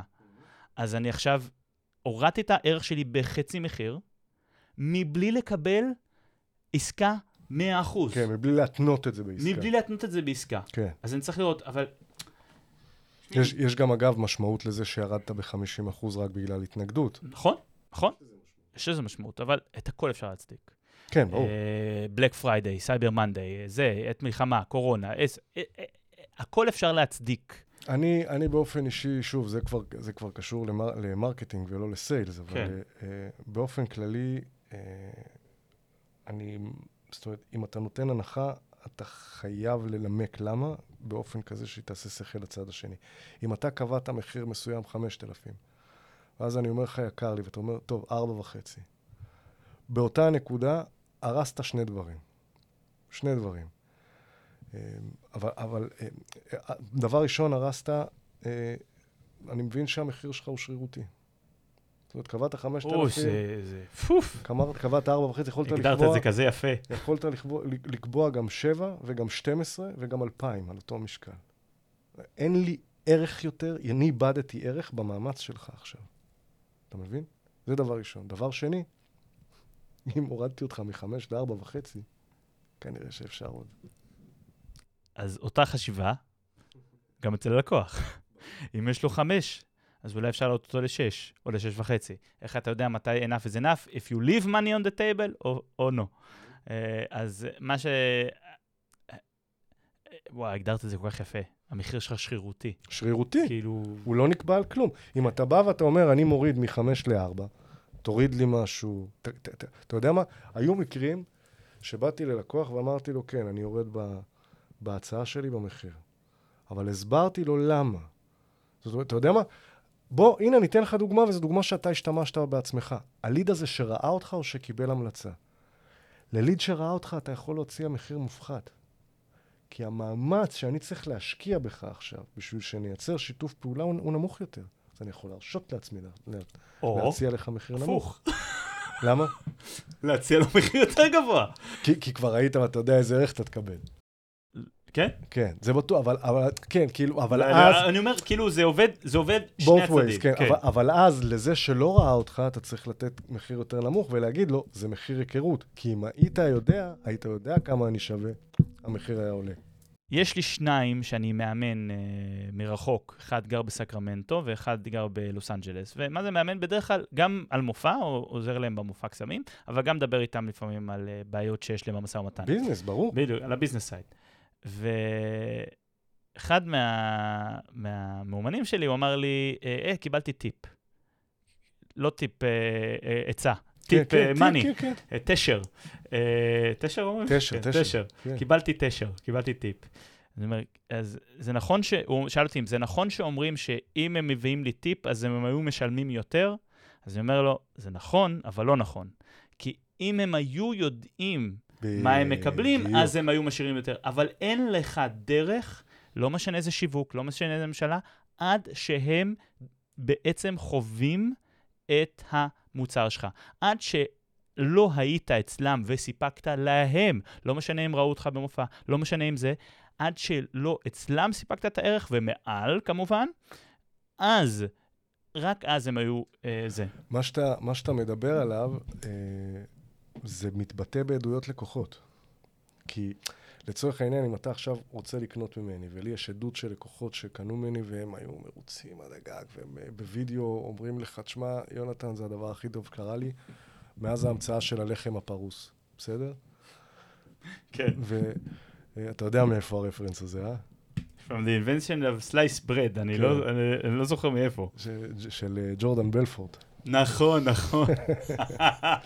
ג'ורדן בלפורט, הזאב מוול סטריט. כן. זה, זה, כן. ב-straight line persuasions, שזה, שהמתודת המכירה שהוא מציע, אז uh, ב- הוא משתמש בזה הרבה. אז, uh, אז uh, בכל אופן, אז בעדויות, אז, אז העדות ניתנת, והיא באמת עושה את העבודה, אבל צריך לזכור שזה שמעיד כרגע, זה שאתה רואה את העדות שלו, הוא אחרי שהוא קיבל את השירות ממני. זאת אומרת, הוא כן יודע איך זה פתר לו, למה זה פתר לו, אפשר לסמוך, הוא יודע את כל הדברים שאתה עכשיו נאלץ להמר עליהם. זו הסיבה שכמרקטר, אני אומר לך, בעדות לקוח, הדבר הנכון ביותר לעשות, אם כבר משתמשים בעדות, אתה צריך שהבנייה של העדות תהיה כזו, שהלקוח שלא קנה, ישמע את הלקוח שכן קנה, מספר על איך היה להיות בנעליים שלו. זאת אומרת, העדות תהיה בנויה בצורה כזאת של בהתחלה הייתי כמוך, הסתובבתי, כולם עבדו עליי, שילמתי מלא כסף בכל מיני מקומות, שום דבר לא עבד, הייתי מיואש כבר.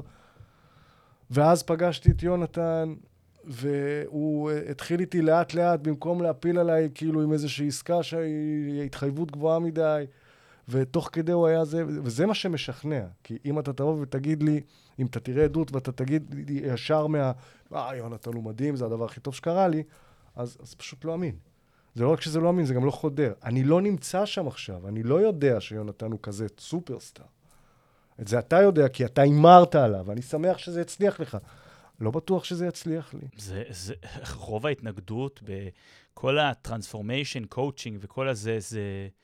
אה, זה... אה, כאילו, הביטול הזה של, ה, של העדויות, אין מה לעשות. אנחנו ספקנים, ויש עסקים לא לגיטימיים, ויש הבטחות בשמיים שאין סיכוי לקיים אותן. אה, שמע, זה, זה, הבטחה זה בכלל נושא בפני עצמו, אבל אני לא רוצה להיכנס אליו כי אה, אנחנו כבר שעתיים, אבל אה, אה, הסברתי לך פחות או יותר את הפלואו, כאילו כן, יש כן. אלף אחד, אה, אלף אחד דרכים איך אה, זה, אבל אה, אחד מהטכניקות שדיברתי עליו בפרק שלם זה רק שלא יתחרטו, ככה קראתי לפרק, אה, איך דווקא אה, לא לגרום להם להתחרט, אבל ללחוץ גם במחיר שהם יתחרטו. מה זאת אומרת? הרבה פעמים אנחנו מקבלים את הכן, אוקיי, מעולה, אה, תמלא עכשיו את הפרטי כסף שלך מהר, מהר, מהר, לפני שהוא מתחרט, שהעסקה זה. עסקה עכשיו, לא יציבה. עכשיו, בעולם ש... אתה יכול לבטל עסקה בשנייה, אתה יכול להגיד פשוט לא, אתה יכול להיעלם, אתה יכול לא לחתום על חוזה. חוקי הצרכנות, יש לך כן, 14 יום שטויות. בלי לשאול שאלות. נכון. אז בקיצור, אז, אז אני רוצה שהעסקה תהיה יציבה. איך אני עושה את זה? אני עושה שלוש פלוס. שלוש פלוס זה אומר שאני מאשר את מה שאני אומר, מה אה, בעיני הלקוח, או שאני מבקש ממנו שהוא יאשר. אה, זה, לא- זה לא חייב להיות רשמי, זה נשמע זה, לפחות שלושה פעמים, וג'ים קמפ אומר אה, שלושה פלוס. וזה מגיע מ... לפחות שלוש. לפחות שלוש. שלושה ועוד קצת, אפילו ארבע או חמש פעמים. אה, זה, זה יכול להיות, ו, ואם אין לכם חיבור לדבר הזה, בואו אני אתן לכם דוגמה הכי הכי הכי פשוטה ל- להשתמש בזה. אני ואתה רוצים לקבוע פודקאסט. אז אני אומר לך, היי, אה, יונתן, יום ראשון בשעה אחת, אה, ב-30 בדצמבר, זה היום. אוקיי? 31. 31, נכון, 31 בדצמבר. Happy New Year, אגב. אפל ניו לכולם. ממש, עוד מעט. אבל הפרק הזה כנראה יתפרסם, לא יודע מה, אחרי שהמלחמה תיגמר, לא יודע. מי יודע. מי? יודע. אמ, אז אני אומר זה, אז אני לא משאיר את זה למזל, אז אני אומר, אוקיי, מעולה, נשלח לך זימון? מעולה. עכשיו, אז נכון, קבענו, רק מאשר מחר. יש איזה שלוש או ארבע פעמים שאישרנו את המועד היום. אז נגיד בשיחת מכירה, אז אני אומר, נגיד קבענו את הכל, עשיתי לך את הפיץ', הכל, כבשתי אותך, אמרת לי כן. agreement כן, לא confirmation, לא counter כן, כן, כן, כן, אמיתי. אמיתי. כן. אמיתי, אחרי כל הלא, אחרי כל השאלות, כל מזוקק, הצרכים. כן. לא משנה עכשיו איזה שיטה השתמשתי, הגענו להסכמה. אז אני עכשיו רוצה לאשר את ההסכמה הזאת. אז אני אומר, אוקיי. אז רק אני מאשר, יונתן, אנחנו דיברנו על הבת מצווה של הבת שלך ב-24 בפברואר, במחיר של 6,000 שקלים. מה שאני עושה זה אני מסתובב בקבלת הפנים, מופיע בין האנשים, ואז אני מופיע על הבמה, נכון? אחרי המנה העיקרית, מעולה. אז בסדר, זה נכון מה שאני אומר, כן? מעניין מה שאתה אומר, זה אלמנט מתחום הסנטולוגיה. אגב, אני לא סנטולוג, אה, ואני לא הולך לחלוק פה את דעתי על אה, סנטולוגיה, אבל אני כן יכול להגיד רק שהגישה העסקית והמכירתית שלהם היא fucking masterpiece. אני טוב, לא היא עסק- צוחק, היא עסק שמגדל לא שמגלגל פחות מיליונים, ולא יותר. מיליארדים. באמת, הגישה העסקית וה, והמכירתית של הסנטולוגים היא masterpiece ומומלצת לכולם, גם כ reference, עזוב כרגע כתורה, בסדר? אבל אחד... רק אל תלכו למרכז הסיינטולוגיה. לא, לא, לא, לא בגללנו, כן. בדיוק, לא, לא בגללנו, אני לא, לא ממליץ ולא, ו, ולא מגנה, אגב. זאת אומרת, מי שמתאים לו שיעשה משהו משהו טוב. הוא לו. מפחד, הוא במצלמה, הוא מפחד שזה לא, לא, באמת, זה. זה, זה גם הגישה שלי בחיים, live and, let live, באמת, אבל, אבל אני אומר, היא, היא גישה, ואחד הדברים, אחת התחנות במכירות על פי הסיינטולוגיה, זה וידוע, זה נקרא. וידוע זה בעצם, אני משקף את כל מה שביססנו עד עכשיו, אני מצ, מצ, מתמצת ומסכם, ואני מבקש את אישורך להתקדם. כן. זה וידוע. שמע, זה יכול להיות, uh, בג'ים קמפ הוא מדבר על זה, זה יכול להיות לא רק בקונפירמיישן, זה יכול להיות בשאלות. שמע, יונתן, אני לא יודע אם מה שאני אומר זה הגיוני uh, לגבי השעה. אולי זה הגיוני? לא? יכול להיות. Uh, אחד, זה בסדר? כן? תראה כמה, ארבע, ארבע פעמים לפחות, אישרתי את השעה, רק כדי לגרום לך להתפקס, להגיד לזה. אז אני רוצה שעה פלוס, זה אחד מהדברים שמאוד מאוד חשובים, תקשיבו לפרק הזה, רק שלא יתחרטו. אה, ואז אני מקבל את ה-confirmation הזה גם בכתוב, גם אם זה לא מגן עליי מבחינה משפטית, לא אכפת לי. זה לא משנה, זה, זה לא משנה. זה המהותי, זה עזוב נטו, כרגע. זה נטו שהיא או הוא ידעו מה הם מקבלים, כמה הם משלמים עבור זה, ואני תמיד, כאסטרטגיה, under promise, over deliver.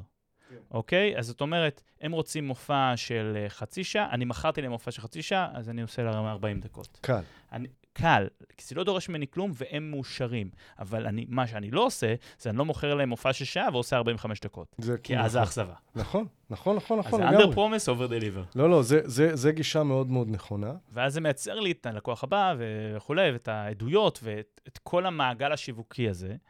אה, אבל אני, בגלל שאנחנו שעתיים בפודקאסט, ואני נהנה מכל רגע, כן, אבל אני, אבל אני מרחם על האוזניים של, ה, של המאזינים פה, שהוא בטח נשרף להם האירפודס באוזניים. אה, אני רוצה לחזור, אחד, לסיפור הזה של אותו לקוח שלקח, לקח, הביא לך שני uh, טירונים, נקרא לזה, אנשים שלא קולקלו על ידי השיטה של הארגון, והכשרת אותם שלושה שבועות, וזה לא עבד, ורציתי להבין למה. ואז רציתי גם שתסכם לנו קצת, uh, אם אתה יכול, על שיטות, ה... על המתודולוגיה, בלי להיכנס לפרטים, נגיד, אמרת לי, השיטה האמפתית, השני סוגים, שיטה אגרסיבית, שני סוגים וכולי, זה ארבע שיטות. למה אין אם אתה יכול בכמה מילים, למה הם לא משתמשים בשמונה האחרות? אמרת שיש אה, 12 אה, סוגים. אה, פשוט כי הן לא נפוצות. אה, אוקיי.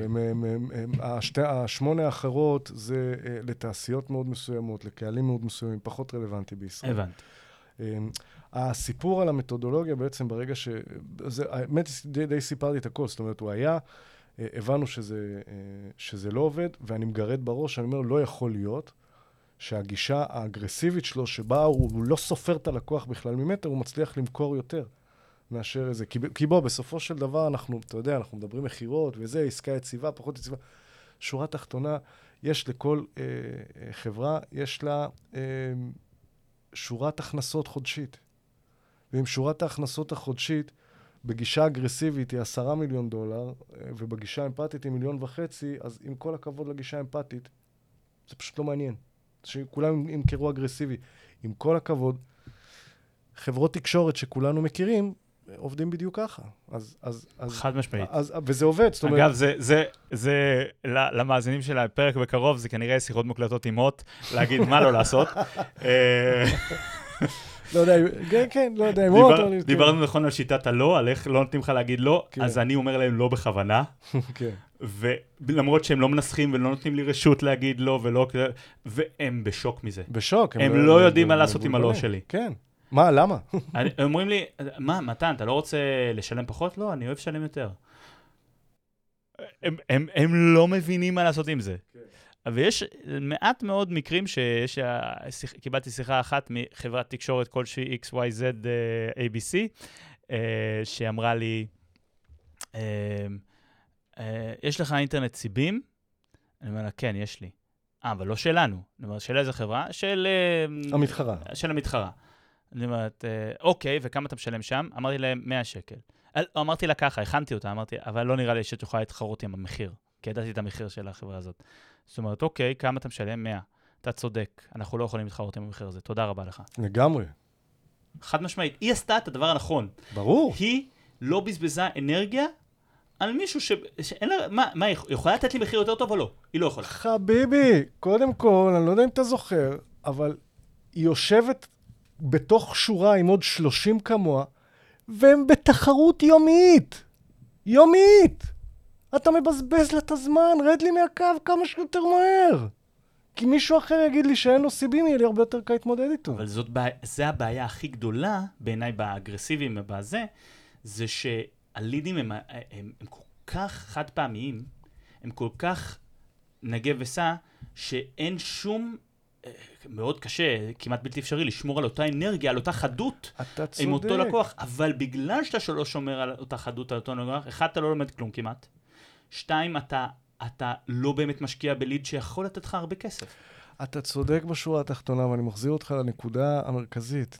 בעל עסק שורה תחתונה, כמה נכנס סוף החודש. נכון. זה בכלל לא משנה. נכון. עכשיו, דיברנו על איזה מתודה מתאימה לכל דבר. המתודה הערכית מתאימה למקומות שבהם זה נקרא אוקיינוס אדום. זה אה, שווקים תחרותיים שהמחיר ל lead הוא נמוך, ושזה mass marketing. זה לא אפיון ש... בוא, מה מאפיין, ש... מה, מה ה-ICP? אינטרנט אתה חייב. בין אם תלך על הוט, סלקום... זה, זה, זה, זה, זה מה שאני אומר, מה זה ה-ICP של אינטרנט? בוא, כל בן אדם ה-ICP זה אינטרנט. ה-ideal customer profile של חברת תקשורת היא כל, אין, אין, כל living, נפש חיה. כל living creature לגמרי. כן. בוא, בוא, יש חתולים וכלבים עם ארטאגס היום, בחייך. זה, נכון. לא יעזור כלום. חברת תקשורת הפכה גם לי לעשות איזה אה, פץ. יש, יש, יש, חבר, יש איזה אה, מחלקות בחברות האלה שמיועדות ל... ל, ל מה אנחנו יכולים לתת לחיות מחמד. גם, גם זה סיפור בהזדמנות, אני אספר לך, כי אין לנו זמן. תחזור אבל... אליי, תחזור אליי. כן, כן, כן. אבל... אני, אנחנו רוצים לראות את יונתן מאור עוד פעם. אז uh, uh, אני רק, אבל כן, יחזיר אותנו בעצם לנקודת ההתחלה, uh, שזה uh, לא פחות חשוב. ה- אז הפער, הפער בין אה, סוכן מכירות ומעסיק הוא פער מידע. הבנו את זה כבר כשהם נפגשים. מה שאנחנו עושים, אנחנו בעצם עושים בשבילם את מה שהם היו אמורים לעשות מלכתחילה, בסדר? מול המעסיקים, אנחנו עושים אפיון תפקיד. זאת אומרת, אני, אני יושב, אנחנו יושבים איתו, אני- מומחים, מומחי המכירות מטעמנו, יושבים איתו בשיחה של שעה בזום, ומפרקים את התפקיד, אבל אה, מתן ל, ל, לגורמים שאף אחד לא חלם. אני, אחת השאלות שאנחנו שואלים, שאגב, עצבנה חברה מאוד ידועה, אה, ואני מקווה שהם שומעים אותי, אה, אחת השאלות שאנחנו שואלים, זה מה הרקע של מנכ"ל החברה בניהול חברות. אוי, זו שאלה מעצבנת. אה, זה תחשוב- מה- זה מדליק לו את האגו כמו... בשנייה. כמו זה, בשנייה. ש... וגם ל-HRית, אגב. ושם זה נדלק, היא אמרה לי, סליחה, אני לא מבינה למה זה רלוונטי. ושם סגרתי את השיחה. תחשוב שאתה מועמד בראיון עבודה, אני ה-HR, או המנהל מכירות, ואתה שואל אותי, המנהל שלך, מנכ"ל החברה, כמה זמן יש לו, מה הניסיון שלו בניהול חברות? עכשיו, יגידו אנשים פה, בואנה, מה זה רלוונטי? למה אתה שואל את זה? לא, זאת לא שאלת בדיקת אגו. אני לא שואל את זה רק בשביל לבדוק אגו, גם, מן הסתם. השאלה פה היא שאלה פשוטה.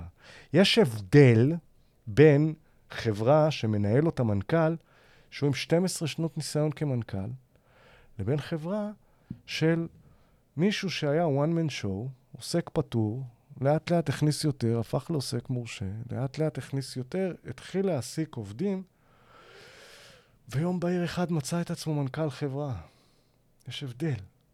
כי אותו אחד שהרגע אמרתי, אין לו כישורי מנכ"לות, אין לו ניסיון בלהחזיק עובדים, אין לו ניסיון בלפתור משברים כלכליים במצבים של, אה, במצבי קיצון, כמו, כמו עכשיו, מלחמה. מלחמה, כן. מלחמה, קורונה, אין לו, אין לו. הוא לא יודע.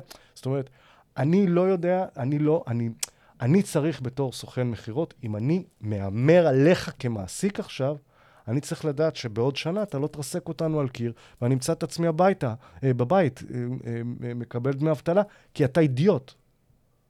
אני צריך לדעת את זה. עכשיו, זה לא שאם אתה כזה אחד שצמח לאט-לאט ואין לו כישורי מכירה, אז אני לא רוצה לעבוד אצלך. לא בהכרח. אבל מקדם הביטחון שלי הוא אחר. יכול להיות שהשכר שאני אדרוש הוא קצת יותר גבוה, כדי להבטיח את עצמי, למקרה שיתגלה שאתה אידיוט. אתה מבין? כן. זה, זה שאלה בסיסית. עוד שאלה שאנחנו שואלים, האם יש תוכנית הכשרה מסודרת למועמד שנקלט מהיום הראשון? יש הבדל בין סוכן שנקלט ביום הראשון, ואומרים לו, הנה הלוז שלך לשבוע הקרוב. יום ראשון, 9 עד 11, אתה יושב על ה product, מ-11 עד 1 אתה מאזין לשיחות, מ-1 עד, 2, עד 3 אתה עושה סימולציות, מ-3 עד זה, לבין זה שאתה מגיע ביום הראשון, ובוא שב עם דוד, תראה מה הוא עושה. דוד זה הכי תותח שלנו. זה כזה ישראלי. אתה, אתה רוצה לשמוע... זה גם בארצות הברית ככה? לא. לא. אגב, אתה רוצה לשמוע את הסטטיסטיקה בארץ? כן. 30-70. מה זה, מה 30 ומה 70? ל-30 יש תוכנית הכשרה מסודרת. מה אתה חושב שקורה בחברות התקשורת? יש לו"ז מסודר? אתה חושב שמפרקים לך את הסים ואומרים לך באיזה טכנולוגיה הוא בנוי? כמה שכבות של קרטון? ממש לא מעניין. שב עם דוד, תשמע שיחות. פשוט. אז זאת שאלה שאנחנו שואלים. מה שאנחנו מנסים לייצר בעצם, אנחנו מנסים לייצר תמונה רחבה, כדי לתת לך, סוכן המכירות, לפני שאתה מהמר, להבין למה אתה נכנס. ככה אנחנו מצמצמים את הסיכוי שאחרי חודשיים, שלושה, אתה תרים את היד ותגיד, חבר'ה, זה לא בדיוק מה שחשבתי, זה פחות מתאים לי, אני עוזב. כי קיבלת את כל המידע. אנחנו בעצם מספקים לך מידע וחוסכים ממך לדעת איזה שאלות לשאול. זה בצד של המעסיקים. אבל אתם שמים את אותו סוכן? כן. אתם, כי, זאת אומרת, אתם אומרים, היי, יש לי פה את דוד? סתם דוד יצא לי. דוד, כן, דוד, מסכן, נטפלנו אליו, כן. יש לי פה את דוד. דוד ש- אה, שלכם עכשיו. אוקיי? אה, דוד אה, מהחברה שלנו, מ Sales Snipers. עכשיו אני שם אותו פה בחברה שלכם, XYZ, ובהצלחה. אנחנו עכשיו... אז רגע, אז דוד, דוד, דוד הוא לא מ Sales Snipers. דוד לא עובד שלי, אני לא חברת כוח אדם, אני חברת השמה. לא, אני לא אמרתי, לא אמרתי, אה, סליחה, אה, בניסוח, אלא לא עובד שלי.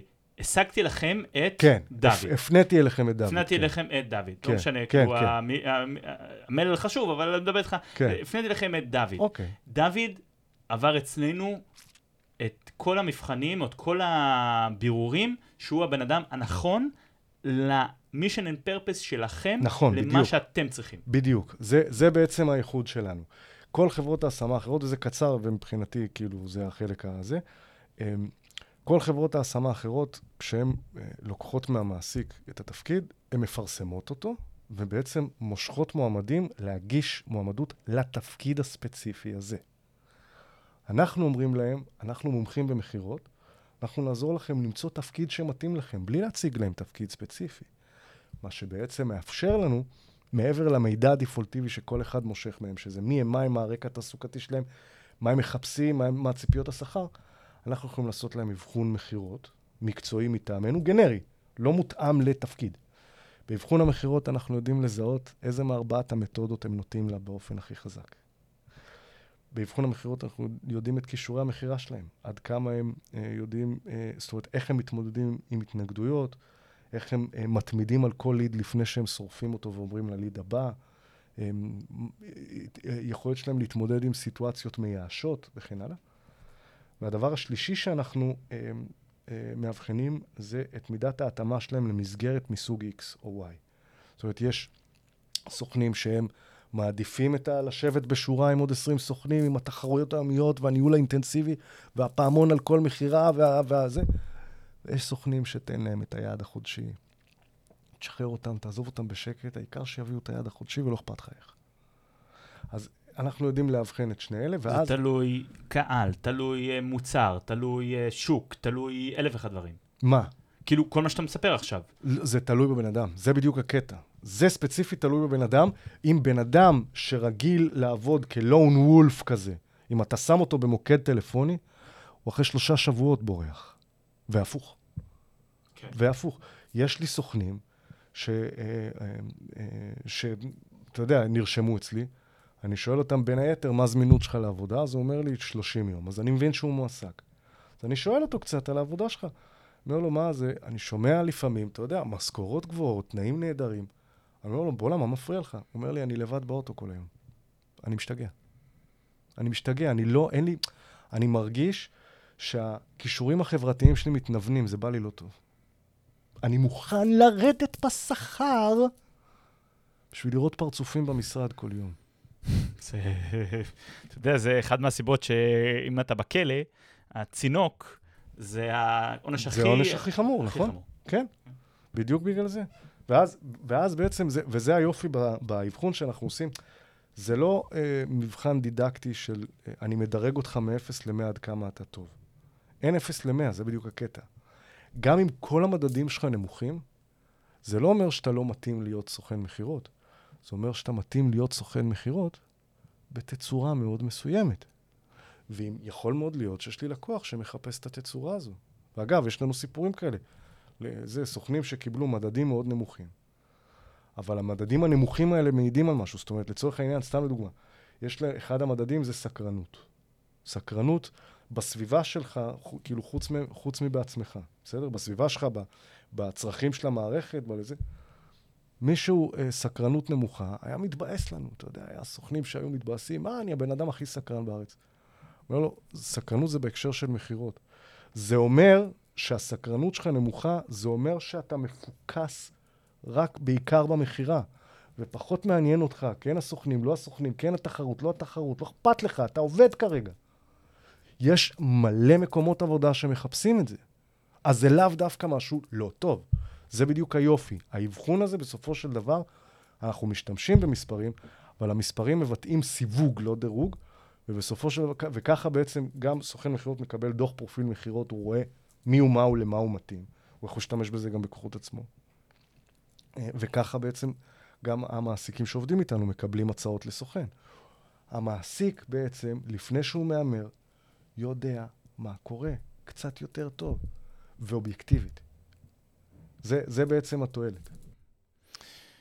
יונתן מאור, תקשיב, הבאת פה חתיכת הפצצות, ים במידע. אמ, איפה, אם הצופים, הצופים, וואו, אני רגיל, ולהגיד רק מאזינים, אבל אם מי שמאזין וצופה, איפה הם יכולים ללמוד עוד עליך? סושיאל מדיה, לינקדאין, אה, אתר, אה, אם מישהו פה מתעניין בלהיות סוכן שלך, אה, כאילו, לא סוכן שלך, שאתה תפנה אותו לאן שצריך, ואתה תעשה את הווטינג פרוסס, איך הם מוצאים אותך? אז ככה, נתחיל קודם כל אה, בחלק ה... שאולי יפתיע את כולכם. אה, לסוכני מכירות זה ללא עלות וללא התחייבות לעולם. אה, כל מה שאתם צריכים, בעצם כל החלק שלכם בסיפור, זה רק לעבור את תהליך ההרשמה, אה, שבו אנחנו שואלים אתכם מי, מי אתם, מה אתם, מה, מה אתם מחפשים, ואת אבחון המכירות. זה כל מה שנדרש מכם, וכמובן להיות זמינים לנו כדי שנוכל לתקשר. אה, אפשר למצוא אותנו בפייסבוק, באינסטגרם, באתר שלנו, האתר שלנו זה salesnipers.com. בתרגום חופשי צלפי המכירות, salessnipersמחובר.com ברבים. Uh, ככה גם אנחנו נקראים בפייסבוק. דרך אגב, גם בפייסבוק, גם באינסטגרם, המון המון תוכן מקצועי שמשותף. יש לנו גם uh, קבוצת uh, פייסבוק שנקראת uh, פורום סוכני המכירות בישראל, ששם אנחנו דנים על כל נושא שקשור לעולמות המכירה, לא רק גיוס, אלא גם טכניקות וכאלה. וזהו, אתם מוזמנים, בכיף, אה, אתם מוזמנים לפנות אלינו כל שאלה שיש לכם. אגב, אה, יישמע לכם מוזר, אתם אפילו מוזמנים להתייעץ איתנו, גם אם אתם לא נרשמים אצלנו. כי המשימה שלנו, אם כבר דיברנו על משימות, היא לשפר את התדמית של שוק העסקת סוכני מכירות בישראל. הללויה, אמן, אמן, אמן. זה קצת כמו המשימה שלי, לשפר את המיתוג של קוסמים בארץ, אה, ואנחנו סובלים קצת מאותו בעיה. כן. יש אנשי מכירות, קוסמים. טוב, גבירותיי ורבותיי, מחיאות כפיים ליונתן מאור, תודה רבה שהתארחת אצלנו. תודה, תודה. Uh, תודה רבה לכם שצפיתם בנו, שהקשבתם לנו. Uh, משא ומתן עם מתן, אני מתן, שלכם. להתראות. להתראות.